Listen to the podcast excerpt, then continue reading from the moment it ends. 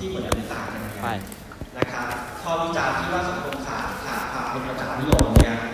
คือไม่ว่ากันด้วยข้อมูลหลักฐานตามที่เขาว่าเนี่ยเห็นด้วยหรือต่างไงนะครับประจักษ์นิยมเนี่ยวิทยาศาสตร์ประจักษ์นิยมแบบสังคมขาดต่างกันหรือเปล่านะครับ เช่นบางคนอย่างที่ที่มีนักศึกษาท่านหนึ่งพูดว่าความจริงที่เราได้อาจจะหลากหลายกว่าความจริงแบบที่นักวิทยาศาสตร์ศึกษานะครับ แล้วก็การเข้าถึงความจริงบนฐานของสิ่งที่ตัวเองเชื่อ หรือความเป็นอัตตาวิสัยเนี่ยเป็นปัญหาของการศึกษาด้านสังคมศาสตร์จริงหรือเปล่านะครับถ้าเกิดคุณเป็นนักวิทยาศาสตร์เนี่ยส่วนมากคุณจะควบคุมปัจจัยต่างๆตัวแปรต่างๆนะครับ เพื่อลดความซับซ้อนนะครับดู cost effect ดูผลกระทบที่มันเกิดขึ้นนะครับแต่สังคมศาสตร์นี่มันทำอะไรได้จริงหรือเปล่านะครับอัตตาวิสัยมันมีความสำคัญ หรือมันเป็นอุปสรรคต่อการเข้าถึงความจริงกันแน่นะครับและสุดท้ายนี่ก็คือความเป็นภาวะวิสัย ภาวะวิสัยคือ objectivity เนี่ย objectivism เนี่ยของวิทยาศาสตร์เนี่ยทำเอามาใช้ศึกษาสภาพสังคมได้จริงหรือเปล่านะครับปรากฏการณ์ทางสังคมเนี่ยมันศึกษาด้วยวิธีเชิงภาวะวิสัยได้ไหมนะครับในเมื่อปรากฏการณ์ทางสังคมมีความไหลลื่นมากกว่านะครับอะอันนี้เป็นคำถามที่โพสต์นะครับ มีคนตอบหนึ่งคนนะครับผมมีคนมาตอบหนึ่งคนก็ขอบพระคุณมาก นะครับแต่จริงๆก็ไม่ต้องตอบตรงนั้นก็ได้เราฝากให้คุณเขียนมาเพราะวันนี้เนี่ยกิจกรรมในห้องก็คือจะชวนคุยเรื่องนี้นะครับ ถ้าเกิดคุณจะต้องทำวิจัยคุณมี assignment นะครับ ว่าจะต้องทำวิจัยศึกษาเกี่ยวกับปรากฏการณ์ทางสังคมการเคลื่อนไหวทางสังคมของนักเรียนนักศึกษาในช่วงสามสี่เดือนที่ผ่านมาเนี่ยคุณจะศึกษาเรื่องอะไรคำถามวิจัยของคุณคืออะไร และคุณคิดว่าจะหาคำตอบมันด้วยวิธีการนะครับเขียนขึ้นมาหรือยังอันนี้อยู่ตามกลุ่มแล้วป่ะครับอยู่ตามกลุ่มแล้วป่ะครับครับเขียนขึ้นมาหรือยังครับ ถ้ายังไม่เขียนเนี่ยให้เวลา ไม่เกิน 5 นาทีนะครับ คุยกันนะครับ แล้วก็ผมจะเดินเหมือนเมื่อกี้นะครับ ผมจะเดินเหมือนเมื่อกี้เพราะฉะนั้นคุยกันอย่างจริงจังครับ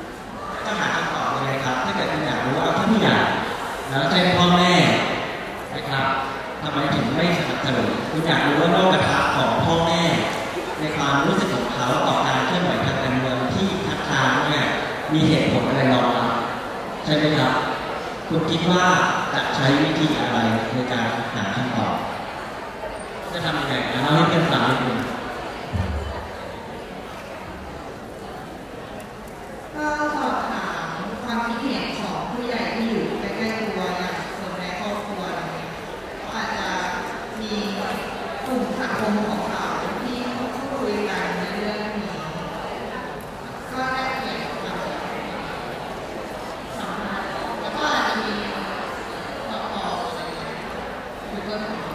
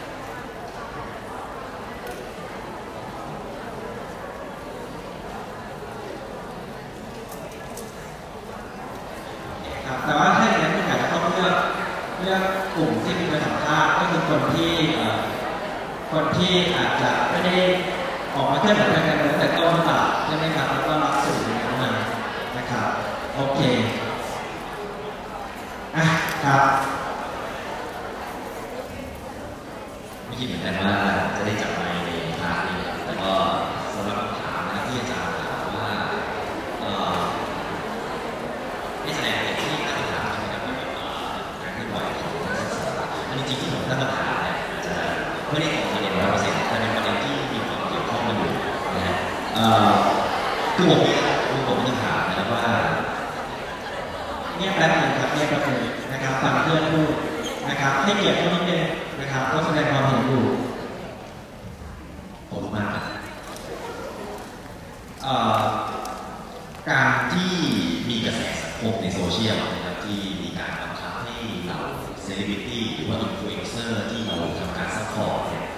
มาแสดงจุดยืนทางการเมืองนะครับตรงนี้เนี่ยผมสงสัยว่ามันเป็นการละเมิดสิทธิส่วนบุคคลหรือเปล่านะที่มีการมาบอกว่าทำไมคุณไม่คุณไม่ใช้สิทธิ์ของคุณคุณไม่ใช้พลังของคุณที่คุณมีผู้ติดตามนั้นออกมาช่วยแสดงจุดยืนนำเสนอสิ่งที่มันควรจะเป็น หรือว่าจะเป็นสิ่งที่คุณอาจจะได้ที่ที่คุณอะที่คุณอยากจะได้ดี แต่ในนี้มันปัญหาก็คือมันเป็นเหตุการณ์ของการหายไปนะครับการมีการอุ้มใช่ไหมการหายไปของคุณมาเฉลิมนะครับนักเคลื่อนไหวทางการเมืองที่หายไปที่ประเทศกัมพูชานะครับในตรงนี้เนี่ยผมสนใจเพราะว่าอย่างที่บอกนะมีดาราหลายคนนะครับที่ออกมาแสดงจุดยืนว่าไม่มีใครสมควรที่จะโดนแล้วก็มีดาราอีกหลายคนนะครับที่เลือกที่จะเลิกเฉยแล้วก็อ่าไม่แสดงจุดยืน ซึ่งตรงนี้นะฮะก็โดนลงไปนะครับก็จะมีคนออกมาออกมาบอกว่าทำไมคุณถึงไม่ใช้สิทธิ์ของคุณตรงนี้ที่มสงสัยอาจารย์ถามว่าวิธีการหาออกมาที่ผมจะรู้ได้ยังไงอันนี้ผมยังไม่ได้ทำนะแต่ว่าก็มีความคิดเหมือนกันนะครับ คือผมคิดว่าวิธีการรู้เนี่ยก็คือ เราแค่ไปเหมือนอารมณ์ทิ้งออกนะเวลาที่ตามสื่อโซเชียลนะครับซึ่งสื่อโซเชียลแต่ละสื่อเนี่ยอย่าง Facebook หรือว่า Twitter เนี่ยก็จะมี character ของมันนะครับ คุณแค่ลองไป comment ในเชิงนะ comment ตั้งคำถามเรื่องการละเมิดสิทธิส่วนบุคคลที่เกิดขึ้นกับเหล่าดารา comment ทิ้งไว้นะครับแล้วก็รอดูแล้วกันว่า feedback ในแต่ละสื่อเนี่ยจะออกเป็นรูปแบบไหนนะครับตามนั้นก็จะประเด็นคือคุณอยากรู้ว่าเอ่อคุณคือผมยังไม่แน่ใจว่าคุณต้องการศึกษาที่ไหนหมายถึงตัวตัวคุณไม่ได้ต้องการศึกษาดาราที่ถูกกดดัน ช่ไหมครับคุณต้องการศึกษาว่าทำไมกระแสสังคมถึงออกมากดดันแบบนั้นด้วยเหตุผลอะไรแล้ววิธีการที่คุณจะใช้ก็คือเหมือนกับสร้างสถานการณ์ขึ้นมาใช่ไหมครับเช่นการโพสต์ความเห็นบางอย่างตั้งคำถามบางอย่างแล้วก็ดูว่าคนตอบยังไงโอเคครับแต่วิธีนี้ก็อาจจะไม่แน่ใจว่าจะได้คำตอบเชิงลึกหรือเปล่าใช่ไหมครับเพราะว่า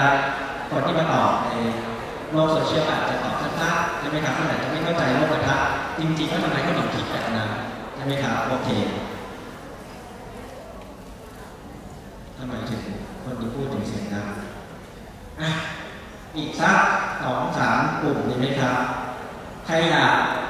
ใครอยากแชร์บ้างครับใครอยากแชร์บ้างครับฝั่งตรงนะขอใครนะครับ ขอเดินตาม รอยากใช้ก็เปิดมีไหมมีไหมมีไหมมีไหมมีไหม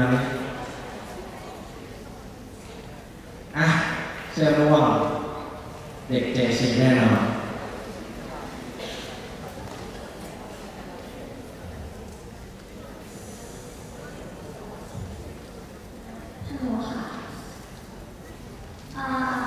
กลุ่มของหนูตั้งคำถามกันว่าทำไมถึงมีกลุ่มประชาชนที่ เขาไม่รู้สึกเดือดร้อนหรือไม่สนใจในเหตุการณ์ทางการเมืองในแต่ละครั้งค่ะเพราะว่ามันจะมีกลุ่มที่เขาแบบว่าที่พวกเรารู้จักกันในพวกแบบยิ่งน้อยค่ะก็แบบว่าการค้นหาคำตอบครั้งนี้พวกหนูก็คงอ่ามีการสอบถาม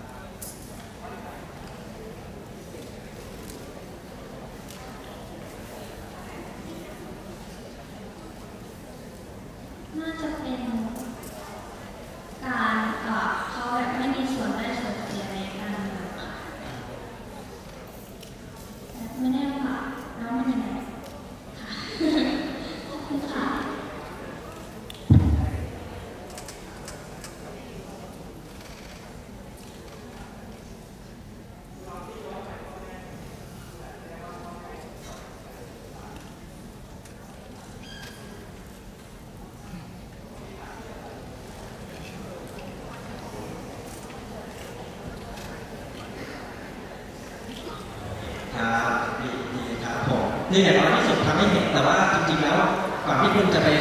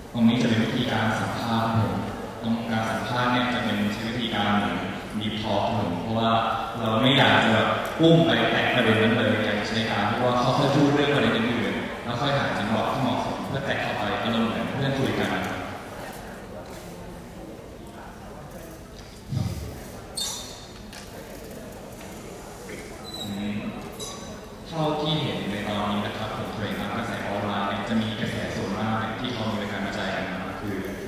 ส่วนมากในี่ยอะบอกเลยว่าเลิกขาดอะไรนะผมเลิกขาดเลิกขาดแล้วก็มาเริ่มใหม่ก็จะเป็นคุยกันเกแบบว่าอ๋อจะไม่จะไม่เลิกแต่ว่าจะไม่คุยกันเรื่องการเงินในกลุ่มหนึ่งคือยอมรับได้แต่ว่าต้องคุยกันไม่ได้ผลซึ่งในกลุ่มหลักสุดเนี่ยประเด็นน้อยมากเเปอร์เซ็นต์น้อยมากนะครับ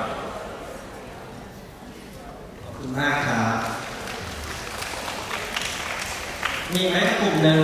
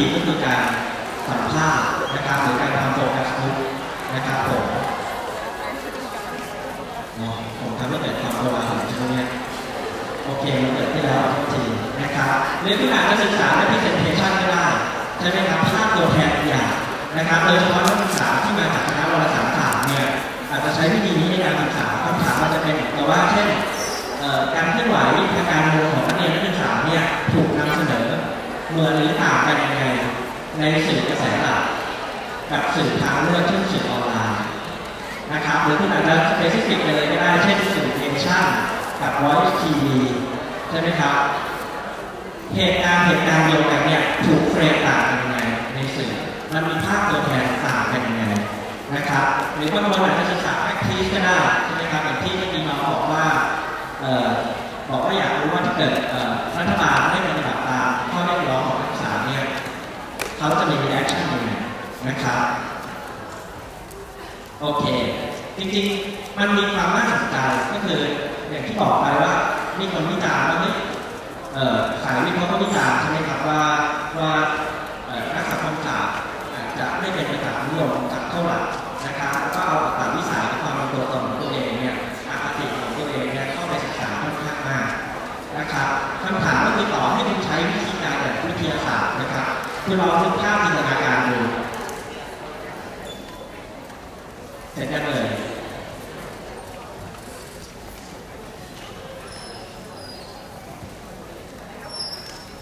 โอเคครับ ใครยังไม่ส่งก็ไว้ก่อน คุณลองจินตนาการดูนะครับว่าถ้าเกิดคุณเป็นนักวิจัยคุณพยายามใช้วิธีการวิทยาศาสตร์ที่ไม่เอาไม่เอาตัวตนของคุณเข้าไปศึกษามากนะครับ ก็คือคุณเข้าไปสังเกตการมองนักเรียนนักศึกษาแล้วผมให้แอสไซน์ไปให้คุณเนี่ยพวกคุณไปนั่งเข้าห้องสามวันนะครับ แล้วก็จดสิ่งที่สังเกตเห็นลงไปแล้วสุดท้ายเนี่ยคุณเอาโน้ตที่คุณจดมาเปรียบเทียบกับเพื่อนเนี่ยคุณคิดว่าจะเหมือนหรือต่างกันหรือเปล่า นะครับ ถ้าเป็นวิธีการทางวิทยาศาสตร์เนี่ยเราต้องเชื่อว่ามันเหมือนกันนะครับเพราะคนสามารถศึกษาปรากฏการณ์ปรากฏการณ์นึงได้ โดยที่ไม่เอาตัวเองเข้าไปเกี่ยวข้องไปค้นพบความจริงที่เป็นหนึ่งเดียวบางอย่างใช่ไหมครับแต่สุดท้ายมันเป็นอย่างนั้นหรือเปล่านะครับคุณเอาตัวตนเข้าไปใช้ในการศึกษาปรากฏการณ์หรือเปล่าในการสังเกตการปรากฏการณ์หรือเปล่านะครับ คุณคิดว่าคุณสามารถแยกสิ่งที่คุณสังเกตการกับความคิดความเชื่อของคุณได้หรือเปล่า นะครับนี่คือสิ่งที่เราต้องตั้งคำถามนะครับซึ่งนักสังคมศาสตร์เนี่ยจะตั้งคำถามเรื่องนี้ว่าวิธีการแบบวิทยาศาสตร์ใช้ศึกษาปรากฏการณ์ทางสังคมได้จริงหรือเปล่านะครับโอเค มา part ที่ผมไม่ได้แล้วนะครับมา part ทฤษฎีก่อนนะครับผมพูดถึงการวิจัยทางสังคมนะครับถ้าจะเรียนทั้งหมดนี่อาจจะต้องใช้เวลาสองสองเทอมนะครับแต่ผมย่อยมันง่ายๆ นะครับว่าในกระบวนการวิจัยทางสังคมมันมีเรื่องอะไรบ้างนะครับมันมีตั้งแต่ทฤษฎีที่ตอบคำถามว่าทำไมทำไมถึงทำวิจัยเรื่องนี้มันสำคัญยังไงนะครับ แล้วคุณมีกระบวนการเบื้องหลังการหาความจริงของคุณยังไงโลกที่คุณศึกษาถูกสร้างขึ้นอย่างไรและสิ่งต่างๆมันสัมพันธ์กันยังไงนะครับเดี๋ยวผมจะลงรายละเอียดเรื่องกระบวนการกับเรื่องเมทโลจีหน่อยนะครับผม ตัวต่อบกระบวนการจะช่วยให้เรารู้ว่าประเด็นเนี่ยที่จะทำวิจัยเนี่ยมันมีการนิยามแล้วก็ศึกษายังไงบ้างนะครับอย่างที่ผมถามว่าคุณมีสมมติฐานไงนะครับจริงๆมันเป็นความรับผิดชอบของคุณถ้าคุณจะศึกษาเรื่องใดเรื่องหนึ่งเนี่ยมันเป็นหน้าที่ของคุณที่จะทำสิ่งที่เรียกว่า literature review ก็คือการทำประการปฏิทัศน์คุณไปศึกษาว่าที่มีคนศึกษาเรื่องนี้ยังไงบ้างมีทฤษฎีอะไรที่เกี่ยวข้องมีข้อค้นพบยังไงทำไมคุณต้องการเติมเต็มจากสิ่งที่คนศึกษามาแล้วคุณต้องการชาเลนจ์ หรือท้าทายสิ่งคนศึกษามานะครับเพราะฉะนั้นเนี่ยคุณต้องมีกรอบกาตรงนี้ด้วยนะครับคุณต้องมีคำถามวิจัยที่ทุกคนเขียนไปแล้วนะครับ แต่แค่คำถามวิจัยยังไม่พอคุณต้องถามตัวเองทำไมคุณถึงถามคำถามนี้ มันมีความสำคัญยังไงนะครับ มันมีเคยคนคนที่เคยทำอะไรที่เกี่ยวข้องกับประเด็นนี้ มาแล้วบ้างมีช่องว่างความรู้อะไร แล้วถ้านี่คือวิธีการคำถามที่เราต้องการหาคำตอบจริงเนี่ยเราจะเข้าถึงความจริงด้วยวิธีการยังไง นะครับก็มาสู่พาร์ทที่เป็นเรื่องของ methodology นะครับว่าคุณมีระเบียบวิธีวิจัยแล้วก็เครื่องมือวิจัยอะไรที่เหมาะสมในการตอบคำถามบางคนออกแบบสอบถามใช้ Google Form นะครับแต่ถ้าเกิดคุณต้องการเข้าใจโลกเชิงลึกโลกกระทับเชิงลึกว่าความหมายของเขาเนี่ยต่อปรากฏการณ์คืออะไรเนี่ยวิธีการแบบทำ Google Form ทำแบบสอบถามอาจจะไม่ได้เหมาะสักเท่าไหร่นะครับพอนได้ข้อ จะเลือกวิเคราะห์ข้อมูลยังไงข้อมูลเหล่านั้น คือคุณจะเลือกวิเคราะห์ข้อมูลเหล่านั้นยังไงเพื่อตอบคำถามวิจัยของคุณมันก็มีวิธีการที่หลากหลายนะครับ ต่อให้คุณมีข้อมูลที่คุณได้แล้วอะแต่วิธีการวิเคราะห์ที่ต่างกันก็ทำให้คุณได้ ผลวิจัยที่ต่างกันนะครับ เช่นสมมติคุณต้องการศึกษาตัวการนำเสนอข่าวการเคลื่อนไหวทางการเงินของนักเรียนนักศึกษาในช่องเนชั่น ใช่ไหมครับคุณอาจจะไปเก็บข้อมูลมาเก็บคลิปข่าวถอดเทปถอดอะไรมาสามพันชิ้นหรืออะไรก็แล้วแต่ในช่วงสามเดือนที่ผ่านมานะครับ แต่วิธีการวิเคราะห์ของคุณมันจะทำให้ผลการวิจัยต่างกันเช่นถ้าเกิดคุณยึดกับวิธีการที่เป็นทางวิทยาศาสตร์มาคุณอาจจะนับคำใช่ไหมครับนับคำที่เกิดขึ้นนะครับแล้วก็คุณก็จะเห็นว่าโอเคมันมี pattern ของคำบางอย่างเกิดขึ้นมานะครับแล้วคุณก็สรุปผลวิจัยแบบนั้นแต่ถ้าเกิดคุณใช้วิธีการที่มันใช้ กาเช่นการทำวิเคราะห์วาทกรรมเนี่ยเพื่อค้นหามี pattern มีความสัมพันธ์มากเลยอยู่ข้างหลังของมันเนี่ยคุณก็ได้ผลการวิจัยที่ต่างกันนะครับ แล้วก็สุดท้ายก็คือการอธิบายก็หาข้อสรุปนะครับบอกว่างานของคุณเนี่ยมีผู้ดูประการบ้างนะครับนี่ก็ไปอย่างรวดเร็วโอเคผมจะพูดถึงสองหัวข้อใหญ่ๆนะครับซึ่งจะไปอย่างคืออยากให้คุณเห็นภาพรวมก่อนเฉยๆนะครับ ถ้าคุณ คุณสนใจแล้วคุณต้องไปศึกษาต่อเพิ่มนะครับเพราะไม่มีเวลาพอในการตอบสามชั่วโมงนะครับอย่างแรกที่อยากจะพูดถึงคือกระบวนการในการวิจัยนะครับ กระบวนการในการวิจัยก็คือการมันมันคือปรัชญาเบื้องหลังในการแสวงหาความจริงความรู้ของนักวิจัยนะครับบางทีคุณมีคำถามวิจัยเนี่ยคุณต้องกลับไปถามด้วยว่ากระบวนการหรือปรัชญาในการเข้าถึงความจริงของคุณเบื้องหลังมันคืออะไรเพราะมันมีส่วนในการกำหนด วิธีการศึกษาคุณคำถามวิจัยของคุณเครื่องมือที่คุณใช้เรื่องศึกษาทั้งหมดนะครับ โดยนิยามก็คือ research paradigm นี่ก็คือกระบวนการในการวิจัยนี่ก็คือ ความเชื่อร่วมกันนะครับ ที่มีการมีความเชื่อร่วมกันในกลุ่มระหว่างนักวิทยาศาสตร์ในการศึกษาปัญหาในการเข้าใจมันในการศึกษามันนะครับ หรือนิยามที่ให้รายละเอียดเพิ่มขึ้นหน่อยนะครับ ก็คือหมอจันชาก็บอกว่า กระบวนการในการวิจัยก็คือระบบความเชื่อที่ชี้นำว่านักวิจัยเนี่ยควรจะทำอะไรและควรทำอย่างไรถึงจะบรรลุสิ่งที่เรียกว่าความจริงหรือความรู้ได้นะครับคุณลองคิดถึงคำถามวิจัยที่ผมเขียนเมื่อกี้นะครับว่าเราควรจะต้องทำอะไรถึงจะบรรลุความจริงนี้ได้นะครับอะไรในที่นี้เกี่ยวกับคำถามว่าธรรมชาติของโลกธรรมชาติของความจริงความรู้ที่นักวิจัยต้องการมันเป็นยังไงความจริงความรู้กับผู้แสวงหามันเนี่ย คือตัวนักวิจัยเนี่ยมีความสัมพันธ์กันหรือเปล่า ส่วนที่ว่าอย่างไรนั้นเกี่ยวข้องกับคำถามที่ว่านักวิจัยจะเข้าถึงความจริง หรือความรู้ได้อย่างไร โดยในนี้กระบวนการการวิจัยจะมีความเชื่อมโยงอย่างใกล้ชิดกับแนวทางและก็วิธีวิจัยนะครับ อันนี้ก็คือเดี๋ยวเดี๋ยวจะให้ข้อมูลเพิ่มเติมในรายละเอียดเพิ่มเติมนะครับว่าสำคัญยังไงนะครับแต่สิ่งที่สำคัญก็คือก่อนที่คุณจะเริ่มศึกษาเรื่องอะไรก็แล้วแต่เนี่ยตัวคุณเองไม่ได้เริ่มจากศูน นะครับคุณมีแบ็กกราวคุณมีพื้นเพคุณมีการศึกษาบางอย่างมาคุณถูกเลี้ยงดูมาแบบนึงมีความสนใจในคิดบางอย่างเป็นพิเศษใช่ไหมครับคุณมีอคติกับบางเรื่องคุณมีคุณค่าค่านิยมกับบางเรื่องที่ไม่เหมือนกันนะครับซึ่งทั้งหมดทั้งมวลเนี่ยมันเป็นเรื่องหลักวิสาซึ่งไม่ใช่เรื่องผิดนะครับ แต่จะต้องพูดคิดกับมันนะครับว่าทำไมคุณถึงถามคำถามวิจัยนี้ที่คุณมีอคติบางอย่างหรือเปล่าใช่ไหมครับคุณต้องถามตัวเองก่อนว่าทำไมถึงต้องตั้งคำถามวิจัยแบบ กระบวนการแบบไหนที่อยู่เบื้องหลังคำถามเหล่านี้นะครับตัวอย่างง่ายๆนะครับคุณมองต้นไม้ต้นหนึ่งคุณคิดว่าคุณจะเข้าถึงความจริงเกี่ยวกับต้นไม้เนี่ยคุณมีกระบวนการที่อยู่เบื้องหลังอะไรบ้างแล้วทำให้คุณพยายามที่จะเข้าถึงความจริงเกี่ยวกับต้นไม้ต่างกันในท่าเขียนที่เซ็นทรัลเป็นต้นไม้นะครับคือถ้าเกิดเดี๋ยวผมจะลงรายละเอียดนะครับ ว่ามันมีกระบวนการหลักๆสามกระบวนกาที่จะพูดถึงจริงมันมากกว่านั้นนะครับแต่หลักสามอันก็คือ positivism ก็คือปฏิฐานนิยมนะครับซึ่งเดี๋ยวต้องแปลไทยเป็นไทยทีว่าคืออะไรนะครับอย่างที่สองก็คือ integrativism มีคนแปลว่าคตินิยมในการตีความอะไรนี้นะครับ และกระบวนการที่สามคือ critical theory ก็คือทฤษฎีเชิงภาพนะครับ ถ้าคุณมีกระบวนการที่แตกต่างกันเนี่ยมันจะทำให้คุณเข้าถึงความจริงที่สิมเพิลมากๆอย่างเช่นต้นไม้เลยเนี่ย นะครับอย่างเช่นถ้าเกิดคุณเป็นพวกปฏิฐานนิยมนะครับ คุณจะเชื่อว่าเฮ้ยต้นไม้ในป่าก็คือต้นไม้นะครับ โดยที่มันไม่สำคัญเลยว่าใครเนี่ยจะเข้าไปศึกษามันนะครับ แล้วก็มันก็เป็นอ็อบเจกต์หนึ่งในการศึกษานะครับ มันมีความหมายในตัวมันเองนะครับความเป็นต้นไม้มีความหมายแฝงฝังในตัวมันเองนะครับคนที่เข้าไปศึกษามันเนี่ย ก็จะตระหนักว่ามันคือต้นไม้นะครับ แล้วก็จะไปค้นพบความหมายที่รอให้เราไปค้นพบอยู่ตรงนั้นพอเข้าใจไหมครับ ในแง่นี้คือ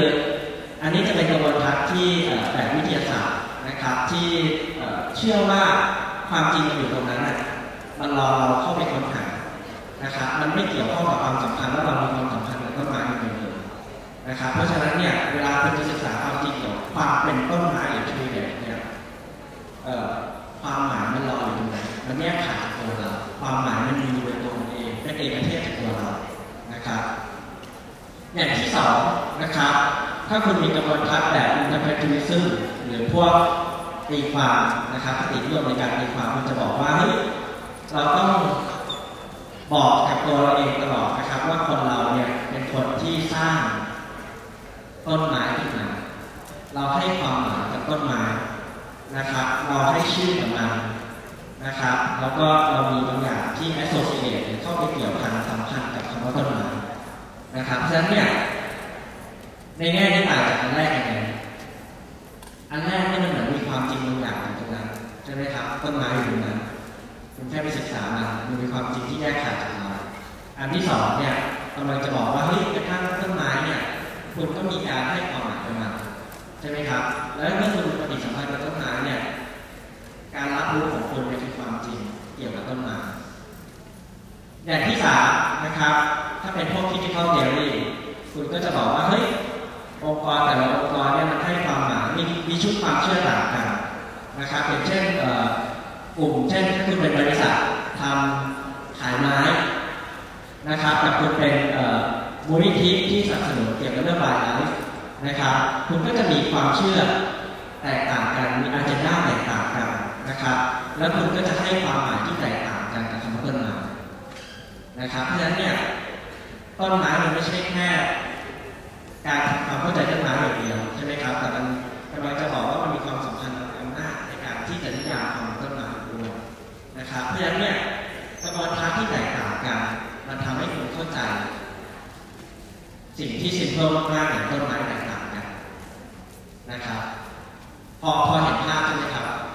พอเข้าใจนะครับแล้วผมรายละเอียดเพิ่มเติมนะครับว่าแต่ละกระบวนการมีอะไรนะครับกระบวนการในการวิจัยเนี่ยเราพูดถึงนิยามไปแล้วนะครับว่ามันคือปรัชญาในการเข้าถึงการศึกษาความจริงนะครับซึ่งมันมีความสำคัญมันอยู่เบื้องหลังกำหนดวิธีที่เราเลือกวิธีใช้กำหนดคำถามวิจัยของเรากำหนดตัวระเบียบวิธีวิจัย การเข้าถึงความจริงของเราการตีความ นะครับกระบวนการในการวิจัยตอบคำถามใหญ่สามสี่ข้อนะครับเรื่องแรกเนี่ยเป็นเรื่องของ ontology คือภาวะวิทยา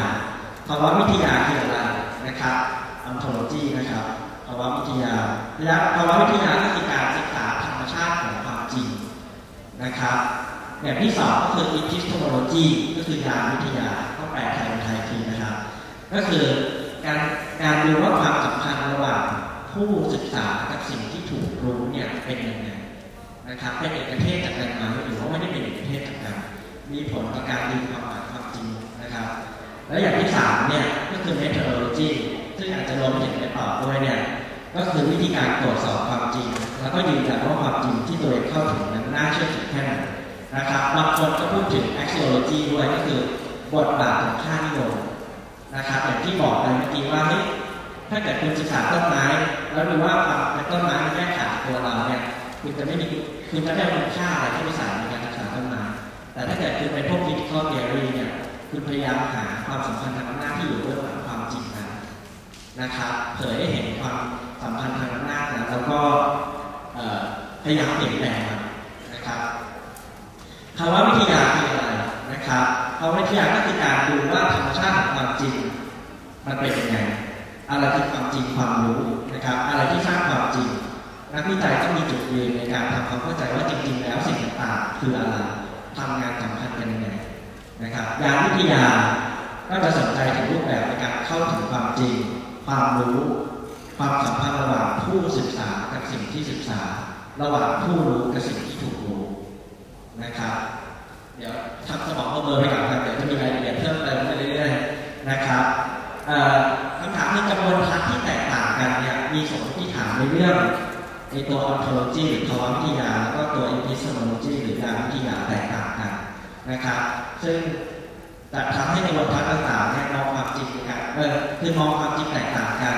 มองการเข้าถึงความจริงและความรู้แตกต่างกันนะครับ สิ่งเหล่านี้ก็จะไปกำหนดตัว methodology อีกทีนึงโอเคครับ เอ่อแล้ว methodology คืออะไร methodology ก็คือ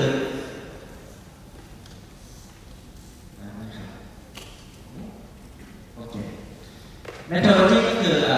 ตัว methodology คือวิธีวิทยานะครับ ก็คือยุทธศาสตร์ในการศึกษาอธิบายถึงทางเลือกการใช้เทคนิคการวิจัยต่างๆตอบคำถามว่าอะไรที่ไหนเมื่อไหร่แล้วก็จะเก็บวิเคราะห์ข้อมูลยังไง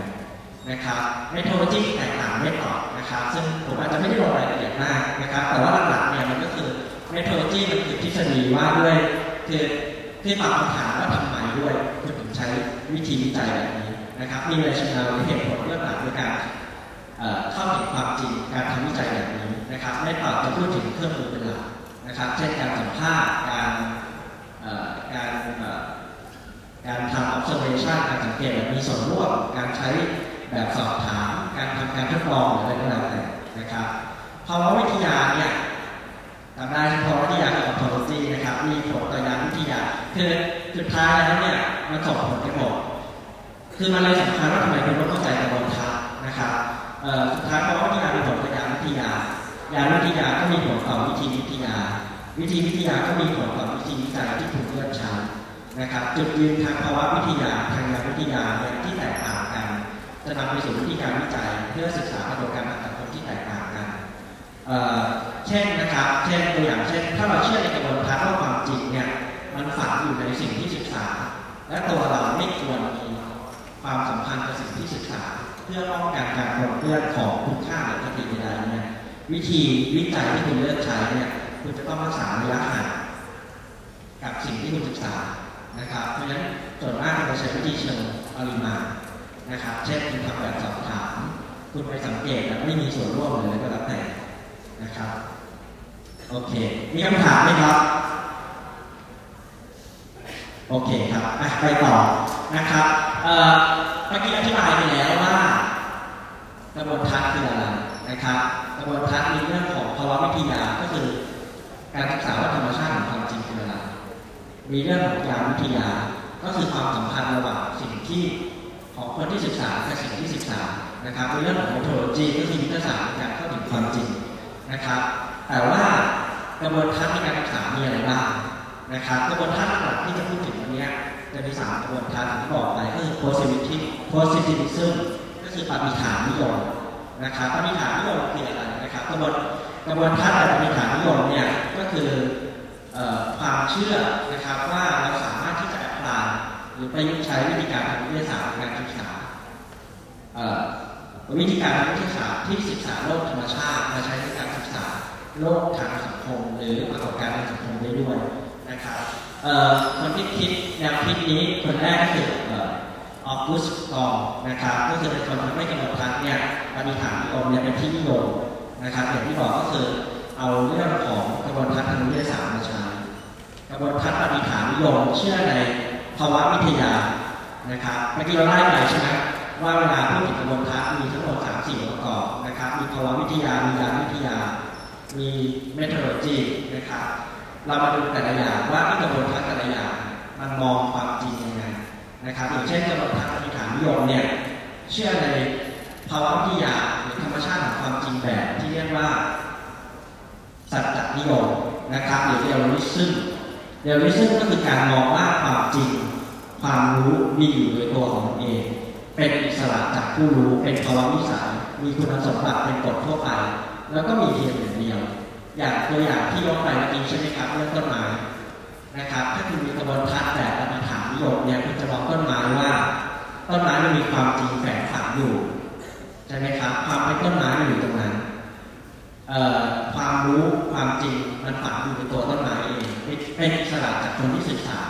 มันรอเวลาแค่เราศึกษามันนะครับ สิ่งที่เราศึกษาเนี่ยดำรงอยู่โดยอิสระจากการกระทำแล้วก็ประสบการณ์ของมนุษย์เช่นเราศึกษาต้นไม้โดยอิสระจากการรับรู้ของของเราว่าต้นไม้คืออะไรนะครับภาษาเป็นสิ่งที่แปลกได้สิ่งต่างๆทั้งนั้นสิ่งเหล่านี้ล้วนมีความจริงในตัวของมันเอง ไปเมื่อกี้แล้วเรื่องของยานวิทยายานวิทยาก็คือความสัมพันธ์ระหว่างของผู้รู้กับสิ่งที่ถูกรู้ใช่ไหมครับยานยานวิทยาแบบปฏิฐานนิยมเนี่ยก็เชื่อในภาวะวิสัยภาวะวิสัยคืออะไรก็คือ objectivism objectivism ก็คือการที่คุณไม่เอาตัวตัวตนอัตตาคุณเข้าไปเกี่ยวข้องนะครับ ก็คือการที่บอกว่าผู้รู้กับสิ่งที่ถูกรู้เป็นสองส่วนที่ต้องแยกจากกัน เป็นอิสระต่อกันนะครับนักปฏิหารนิยมศึกษาสิ่งต่างๆโดยปราศจากอคติ ไม่เอาตัวเองเข้าไปสัมผัสกับสิ่งที่ศึกษา ความรู้ที่เกิดขึ้นจะมีความเป็นภาวะวิสัยผู้ศึกษากับสิ่งที่ศึกษาเป็นเอกเทศต่อกัน ความหมายต่างๆฝังอยู่ในสิ่งที่ศึกษาที่บอกไปไม่ใช่ในการรับรู้ของผู้ศึกษาดังนั้นความรู้ที่ได้เนี่ยจึงปราศจากคติปราศจากคุณค่า แล้วก็เป็นกฎที่ใช้ได้ทั่วไปนะครับคุณลอง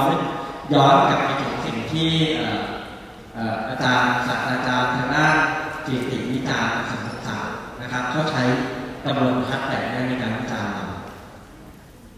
แล้วในแง่ของวิธีวิจัยนะครับในแง่ของวิธีวิจัยเนี่ยนักวิจัยแบบปฏิฐานนิยมใช้วิธีการศึกษาที่เป็นภาววิสัยปราศจากคตินะครับเขาต้องเว้นระยะห่างกับสิ่งที่ศึกษานะครับเครื่องมือที่ใช้จริงมักเป็นการศึกษาเชิงปริมาณ เช่นการทำแบบสอบถามการทดลอง โดยที่จะพยายามลดความซับซ้อนของปัจจัยต่างๆที่มีปฏิสัมพันธ์กันนะครับมุ่งเน้นอธิบายหาสาเหตุและผลลัพธ์มากกว่าที่จะเข้าใจเชิงลึกข้อมูลที่ได้อยู่ในรูปเชิงปริมาณปราศจากคตินะครับใครก็ควรที่จะสามารถทำได้เพราะเราไม่ได้เอาคติของเราเข้าไปศึกษานะครับในกรในของเนี่ยถ้าใช้วิธีการศึกษาเหมือนกันเนี่ยควรจะได้ความจริงเหมือนกัน นะครับ แล้วก็มุ่งเน้นที่การคาดการณ์แล้วก็สร้างผลที่นำมันใช้ได้ทั่วไปนะครับ หรือที่เรียกว่าสถานการณ์นะครับ generalization วิธีการนี้เนี่ยถ้าเป็นคนที่ศึกษาเชิงนโยบายนะก็จะชอบใช่ไหมครับ เพราะว่าคุณศึกษาแล้วคุณสามารถที่จะเอาผลการศึกษาคุณเนี่ยไปใช้ได้ในทุกๆกรณีนะครับ แต่กรณีของอการศึกษาเชิงลึก เช่น คุณใช้วิธีการสัมภาษณ์เนี่ย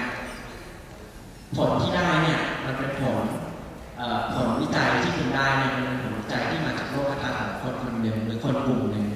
นะครับความเป็นสาบันการหรือการเอาไปประยุกต์ใช้ได้มันน้อยกว่านะครับ เพราะฉะนั้นวิธีการแบบนี้อาจจะไม่ค่อยถูกใจ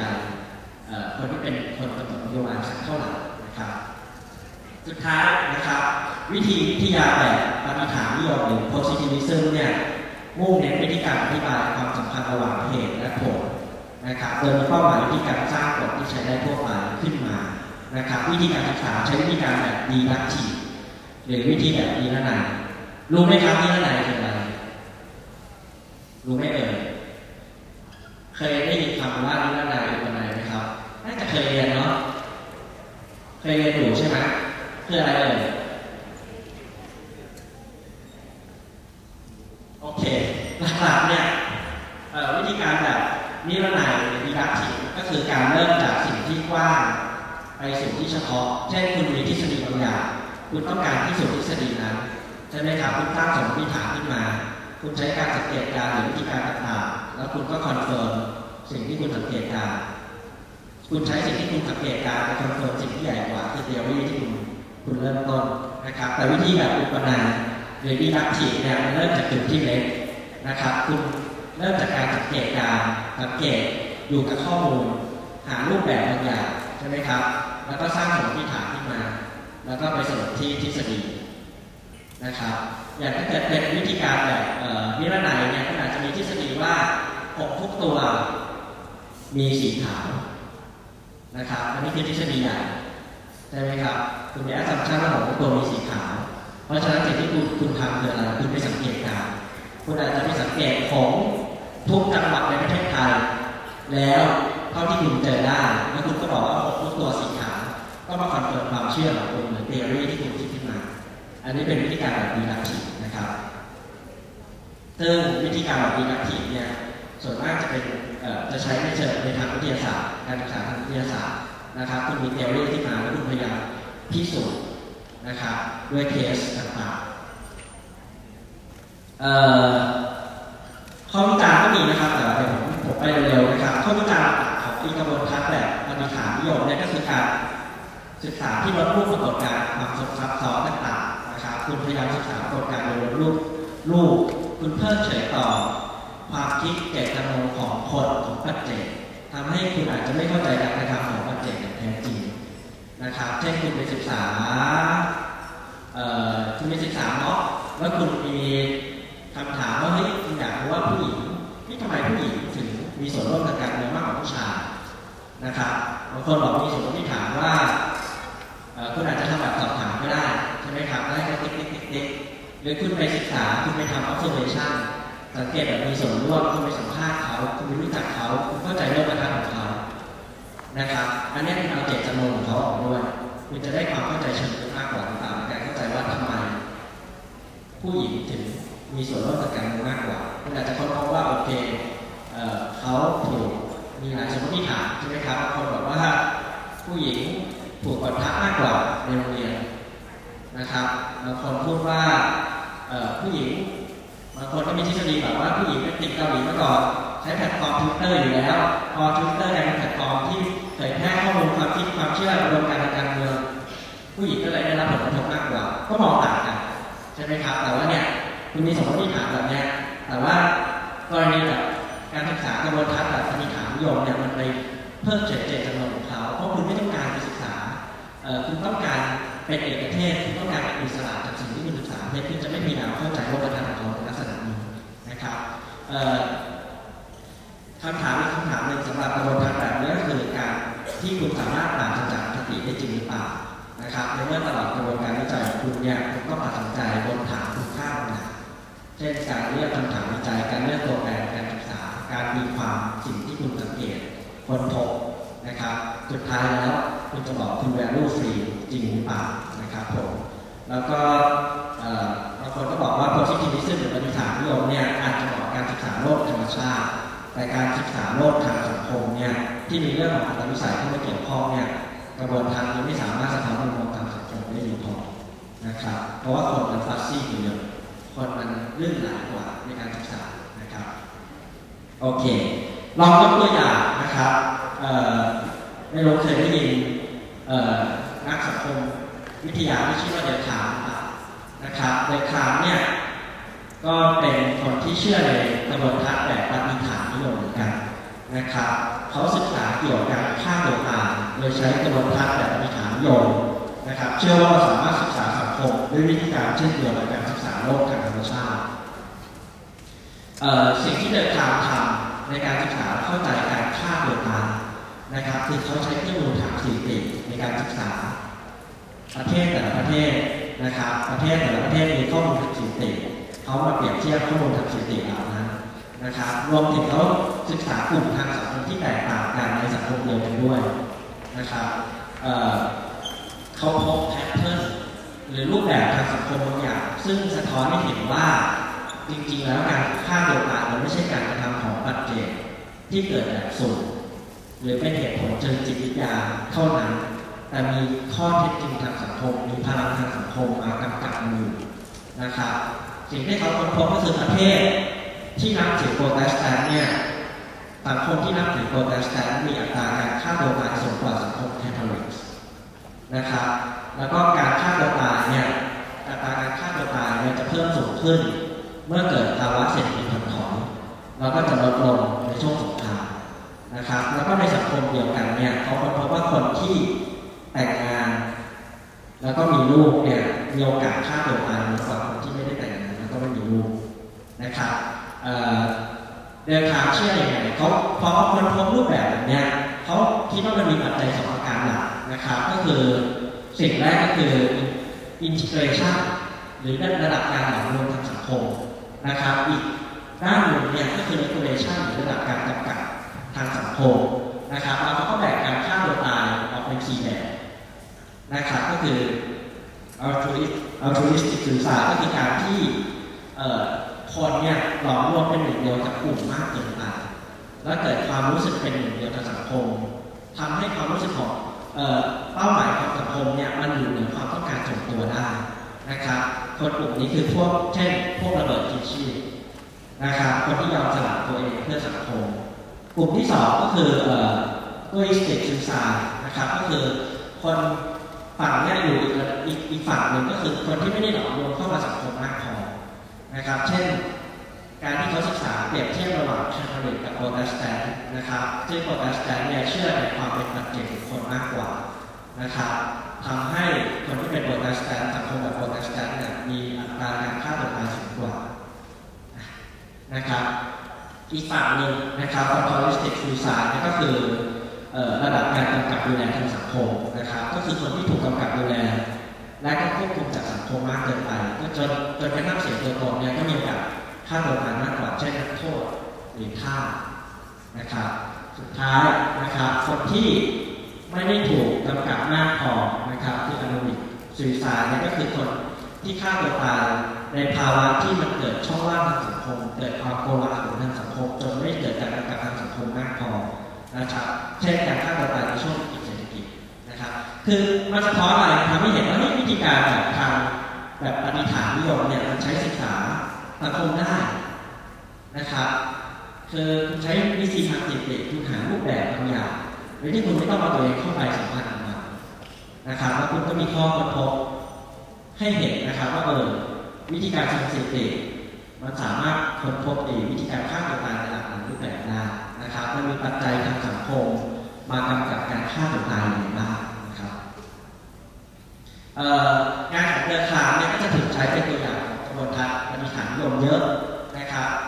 เพราะเชื่อว่าการศึกษาสังคมสามารถทำได้แยกขาดจากการรับรู้จิตสำนึกของคนนะครับเขาศึกษาโดยที่ดูสาเหตุและก็ผลลัพธ์ในการฆ่าตัวตายว่ามีปัจจัยทางสังคมอะไรบ้างนะครับแล้วก็พยายามหากฎที่อธิบายการฆ่าตัวตายอย่างที่บอกเมื่อกี้การแพทเทิร์นบางอย่างใช่ไหมครับการหลอมรวมทางสังคมการการกำกับดูแลทางสังคมนะครับอันนี้ก็จะ เป็นตัวอย่างหนึ่งของการนะครับตัวอย่างหนึ่งที่อยากยกนะครับก็คือการศึกษาเรื่องเจนคุณเคยสงสัยไหมครับว่าทำไมเจนคุณต้องเป็นแบบนี้แบบนั้นเจนผมต้องเป็นแบบนั้นแบบนี้ใช่ไหมครับทำไมคนเช่นเช่นอะเป็นเจนเล็กเกิดมาในยุคนั่งข้างใช้ชีวิตแบบสุขสบายตรงกับการพัฒนาของวิดีโอเกมคอมพิวเตอร์ในยุคที่มีการควบคุมการเกิด มีลักษณะนิสัยที่เด่นชัดที่ชอบอะไรง่ายๆไม่ต้องการเป็นทางการมีแนวคิดตั้งสมดุลในเรื่องงานและครอบครัวนะครับคุณเจนอะไรเนี่ยคุณไม่ใช่เจนชาตินะคุณเกิดสองห้าสี่ศูนย์ถูกไหมคุณเกิดสองอะไรอะสองห้าสองห้าสี่อะไรสี่ห้าโอ้โหเจนชาติประวัติโอเคไม่เป็นไรเอาเป็นว่าคุณเกิดมาพร้อมกับสิ่งอำนวยความสะดวกรอบด้าน จริงๆแล้วคุณเป็นเจนอะไรเขาเรียกคุณว่าเจนอะไรกัน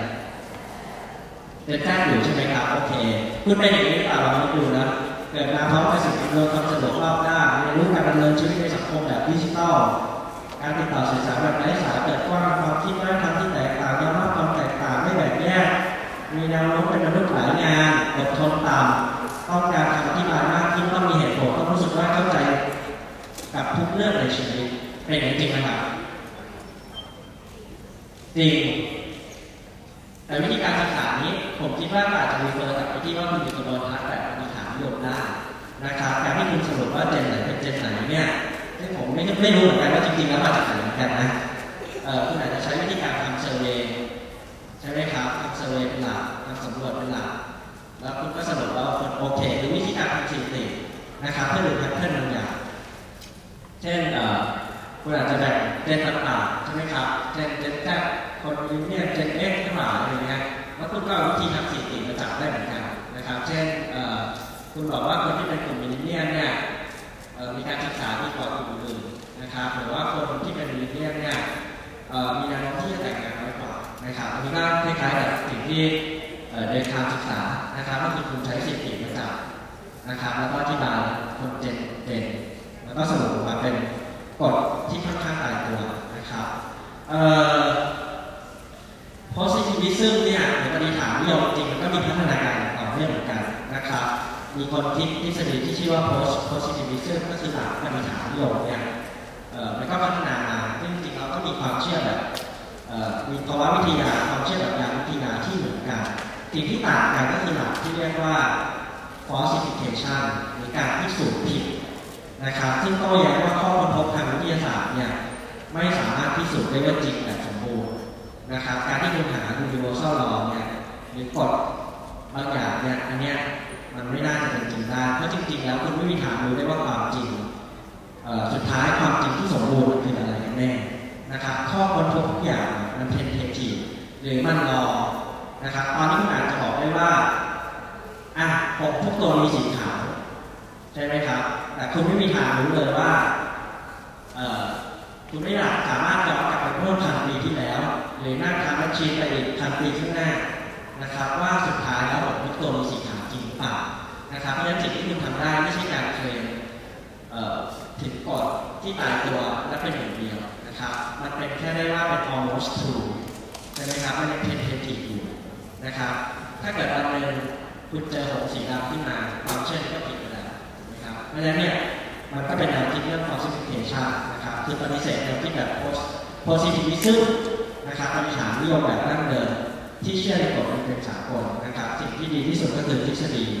ที่ยังไม่ได้รับการพิสูจน์ว่าผิดนะครับโอเค กระบวนทัศน์ต่อไปนะครับชื่อว่า interpretivism นะครับเออมีคำถามไหมครับ พอเห็นภาพไหมพอเข้าใจนะ ที่ผมอธิบายไปทั้งหมดเรื่องกระบวนทัศน์เรื่องบริหารนิยมคุณได้ถึงต้นไม้ต้นแรกนะครับ การเข้าถึงความจริงการศึกษาต้นไม้ที่มันแยกขาดตัวเราความจริงรอการค้นพบอยู่ความจริงมันมีอยู่ในตัวของเองนะครับกระบวนทัศน์แบบที่สองไม่ได้เชื่อแบบนั้น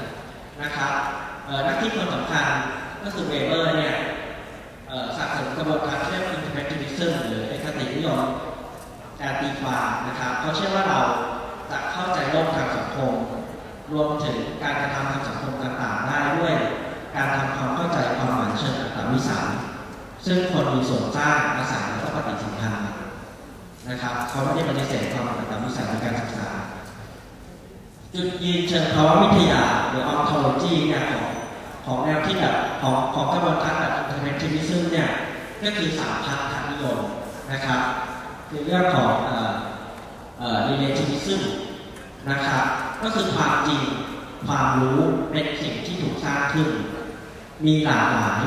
นะครับ เป็นอัตราวิสัยขึ้นอยู่กับบริบทแล้วก็มีลักษณะจำเพาะอันนี้ต่างจาก positivism ใช่ไหมครับซึ่งเชื่อว่าความจริงความรู้เป็นสิ่งที่อยู่แฝงฝังในตัว object อยู่แล้วนะครับ อันนี้เชื่อว่าความจริงความรู้เป็นสิ่งที่ประกอบสร้างขึ้นมา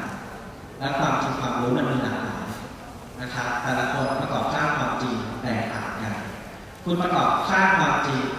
เกี่ยวกับการเคลื่อนไหวทางสังคมของนักเรียนนักศึกษาแตกต่างกัน เพราะคุณมีประสบการณ์ที่แตกต่างกันใช่ไหมครับพื้นฐานที่แตกต่างกันพ่อแม่คุณกับคุณประกอบสร้างความจริงเกี่ยวกับการเคลื่อนไหวทางสังคมของนักเรียนนักศึกษาต่างกัน เพราะเขามี background ที่ต่างกันมีความเชื่อที่ต่างกันนะครับ เพราะฉะนั้นเนี่ยในแง่นี้เนี่ย เวลาศึกษาปรากฏการณ์ทางสังคมมันถึงมีความจริงที่หลากหลาย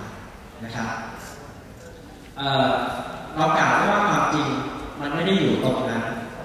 แล้วก็แยกขาดจากเจตจำนงและการกระทำของมนุษย์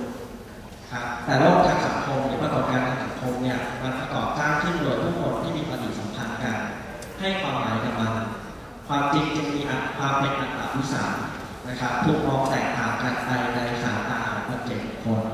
ความจริงเกิดขึ้นผ่านการรับรู้ของเราแต่ละคนนะครับ ความรู้จึงไม่ได้มีหนึ่งเดียว มีหลากหลายหลายลื่นนะครับโลกทางสังคมหลายลื่นกว่าโลกทางกายภาพเพราะมันขึ้นอยู่กับว่าผู้คนเนี่ยจะมองมันยังไงซึ่งการมองของผู้คนก็เปลี่ยนไปตลอดเวลาครับเอ่อในแง่ของภาวะวิทยาเนี่ยมันมีความแตกต่างนะครับ ระหว่างโลกกายภาพกับโลกทางสังคมที่บอกไป นะครับส่งผลให้เกิดความแตกต่างทางยานวิทยาด้วยนะครับหรือ epistemology หรือการที่ผู้รู้กับสิ่งที่รู้เนี่ยมีถ้าเราเชื่อว่าโลกทางสังคมเป็นสิ่งที่ถูกสร้างขึ้น และให้ความหมายโดยทุกคนที่ปฏิสัมพันธ์กันมาเนี่ยการมองคนที่ศึกษาเป็นเพียงอ็อบเจกต์เนี่ยจะทำให้การเข้าถึงความจริงเป็นไปแบบผิวเผินนะครับเราต้องมองคนที่ศึกษาเป็น subject ที่มีส่วนสร้างโลกทางสังคม แล้วก็หนทางในการเข้าใจโลกทางสังคมเชิงลึกก็มีเพียงแต่การเข้าไปมีส่วนร่วมในปรากฏการณ์ที่ผู้คนมีส่วนประกอบสร้างขึ้นมานะครับก็คือคุณต้องไปลงใน field คุณต้องมี interaction กับเขานะครับ แล้วก็ญาณวิทยาแบบนี้ก็คือเป็นญาณวิทยาที่เรียกว่าอัตวิสัยนะครับ subjectivism ต่างจากยานวิทยาแบบของกระบวนทัศน์แบบอธิษฐานนิยมที่เชื่อเรื่อง objectivism นะครับ คือโลกไม่ได้เกิดขึ้น โดยแยกขาดจากความรู้ของเรานะครับ ผู้รู้กับสิ่งที่ถูกรู้เป็นสองส่วนที่ไม่สามารถแยกจากกันได้นะครับ ทั้งสองมีปฏิสัมพันธ์กัน มีอิทธิพลต่อกันและกันไม่ทำอะไรกันก็ทำนะครับเก้าอี้เป็นเก้าอี้ เพราะมีปฏิสัมพันธ์และเพราะคนเรามีปฏิสัมพันธ์กันมันและก็สร้างความหมายให้กับมันนะครับ ในสังคมที่ไม่มีเก้าอี้เนี่ยการรับรู้ความจริงของเก้าอี้ก็จะแตกต่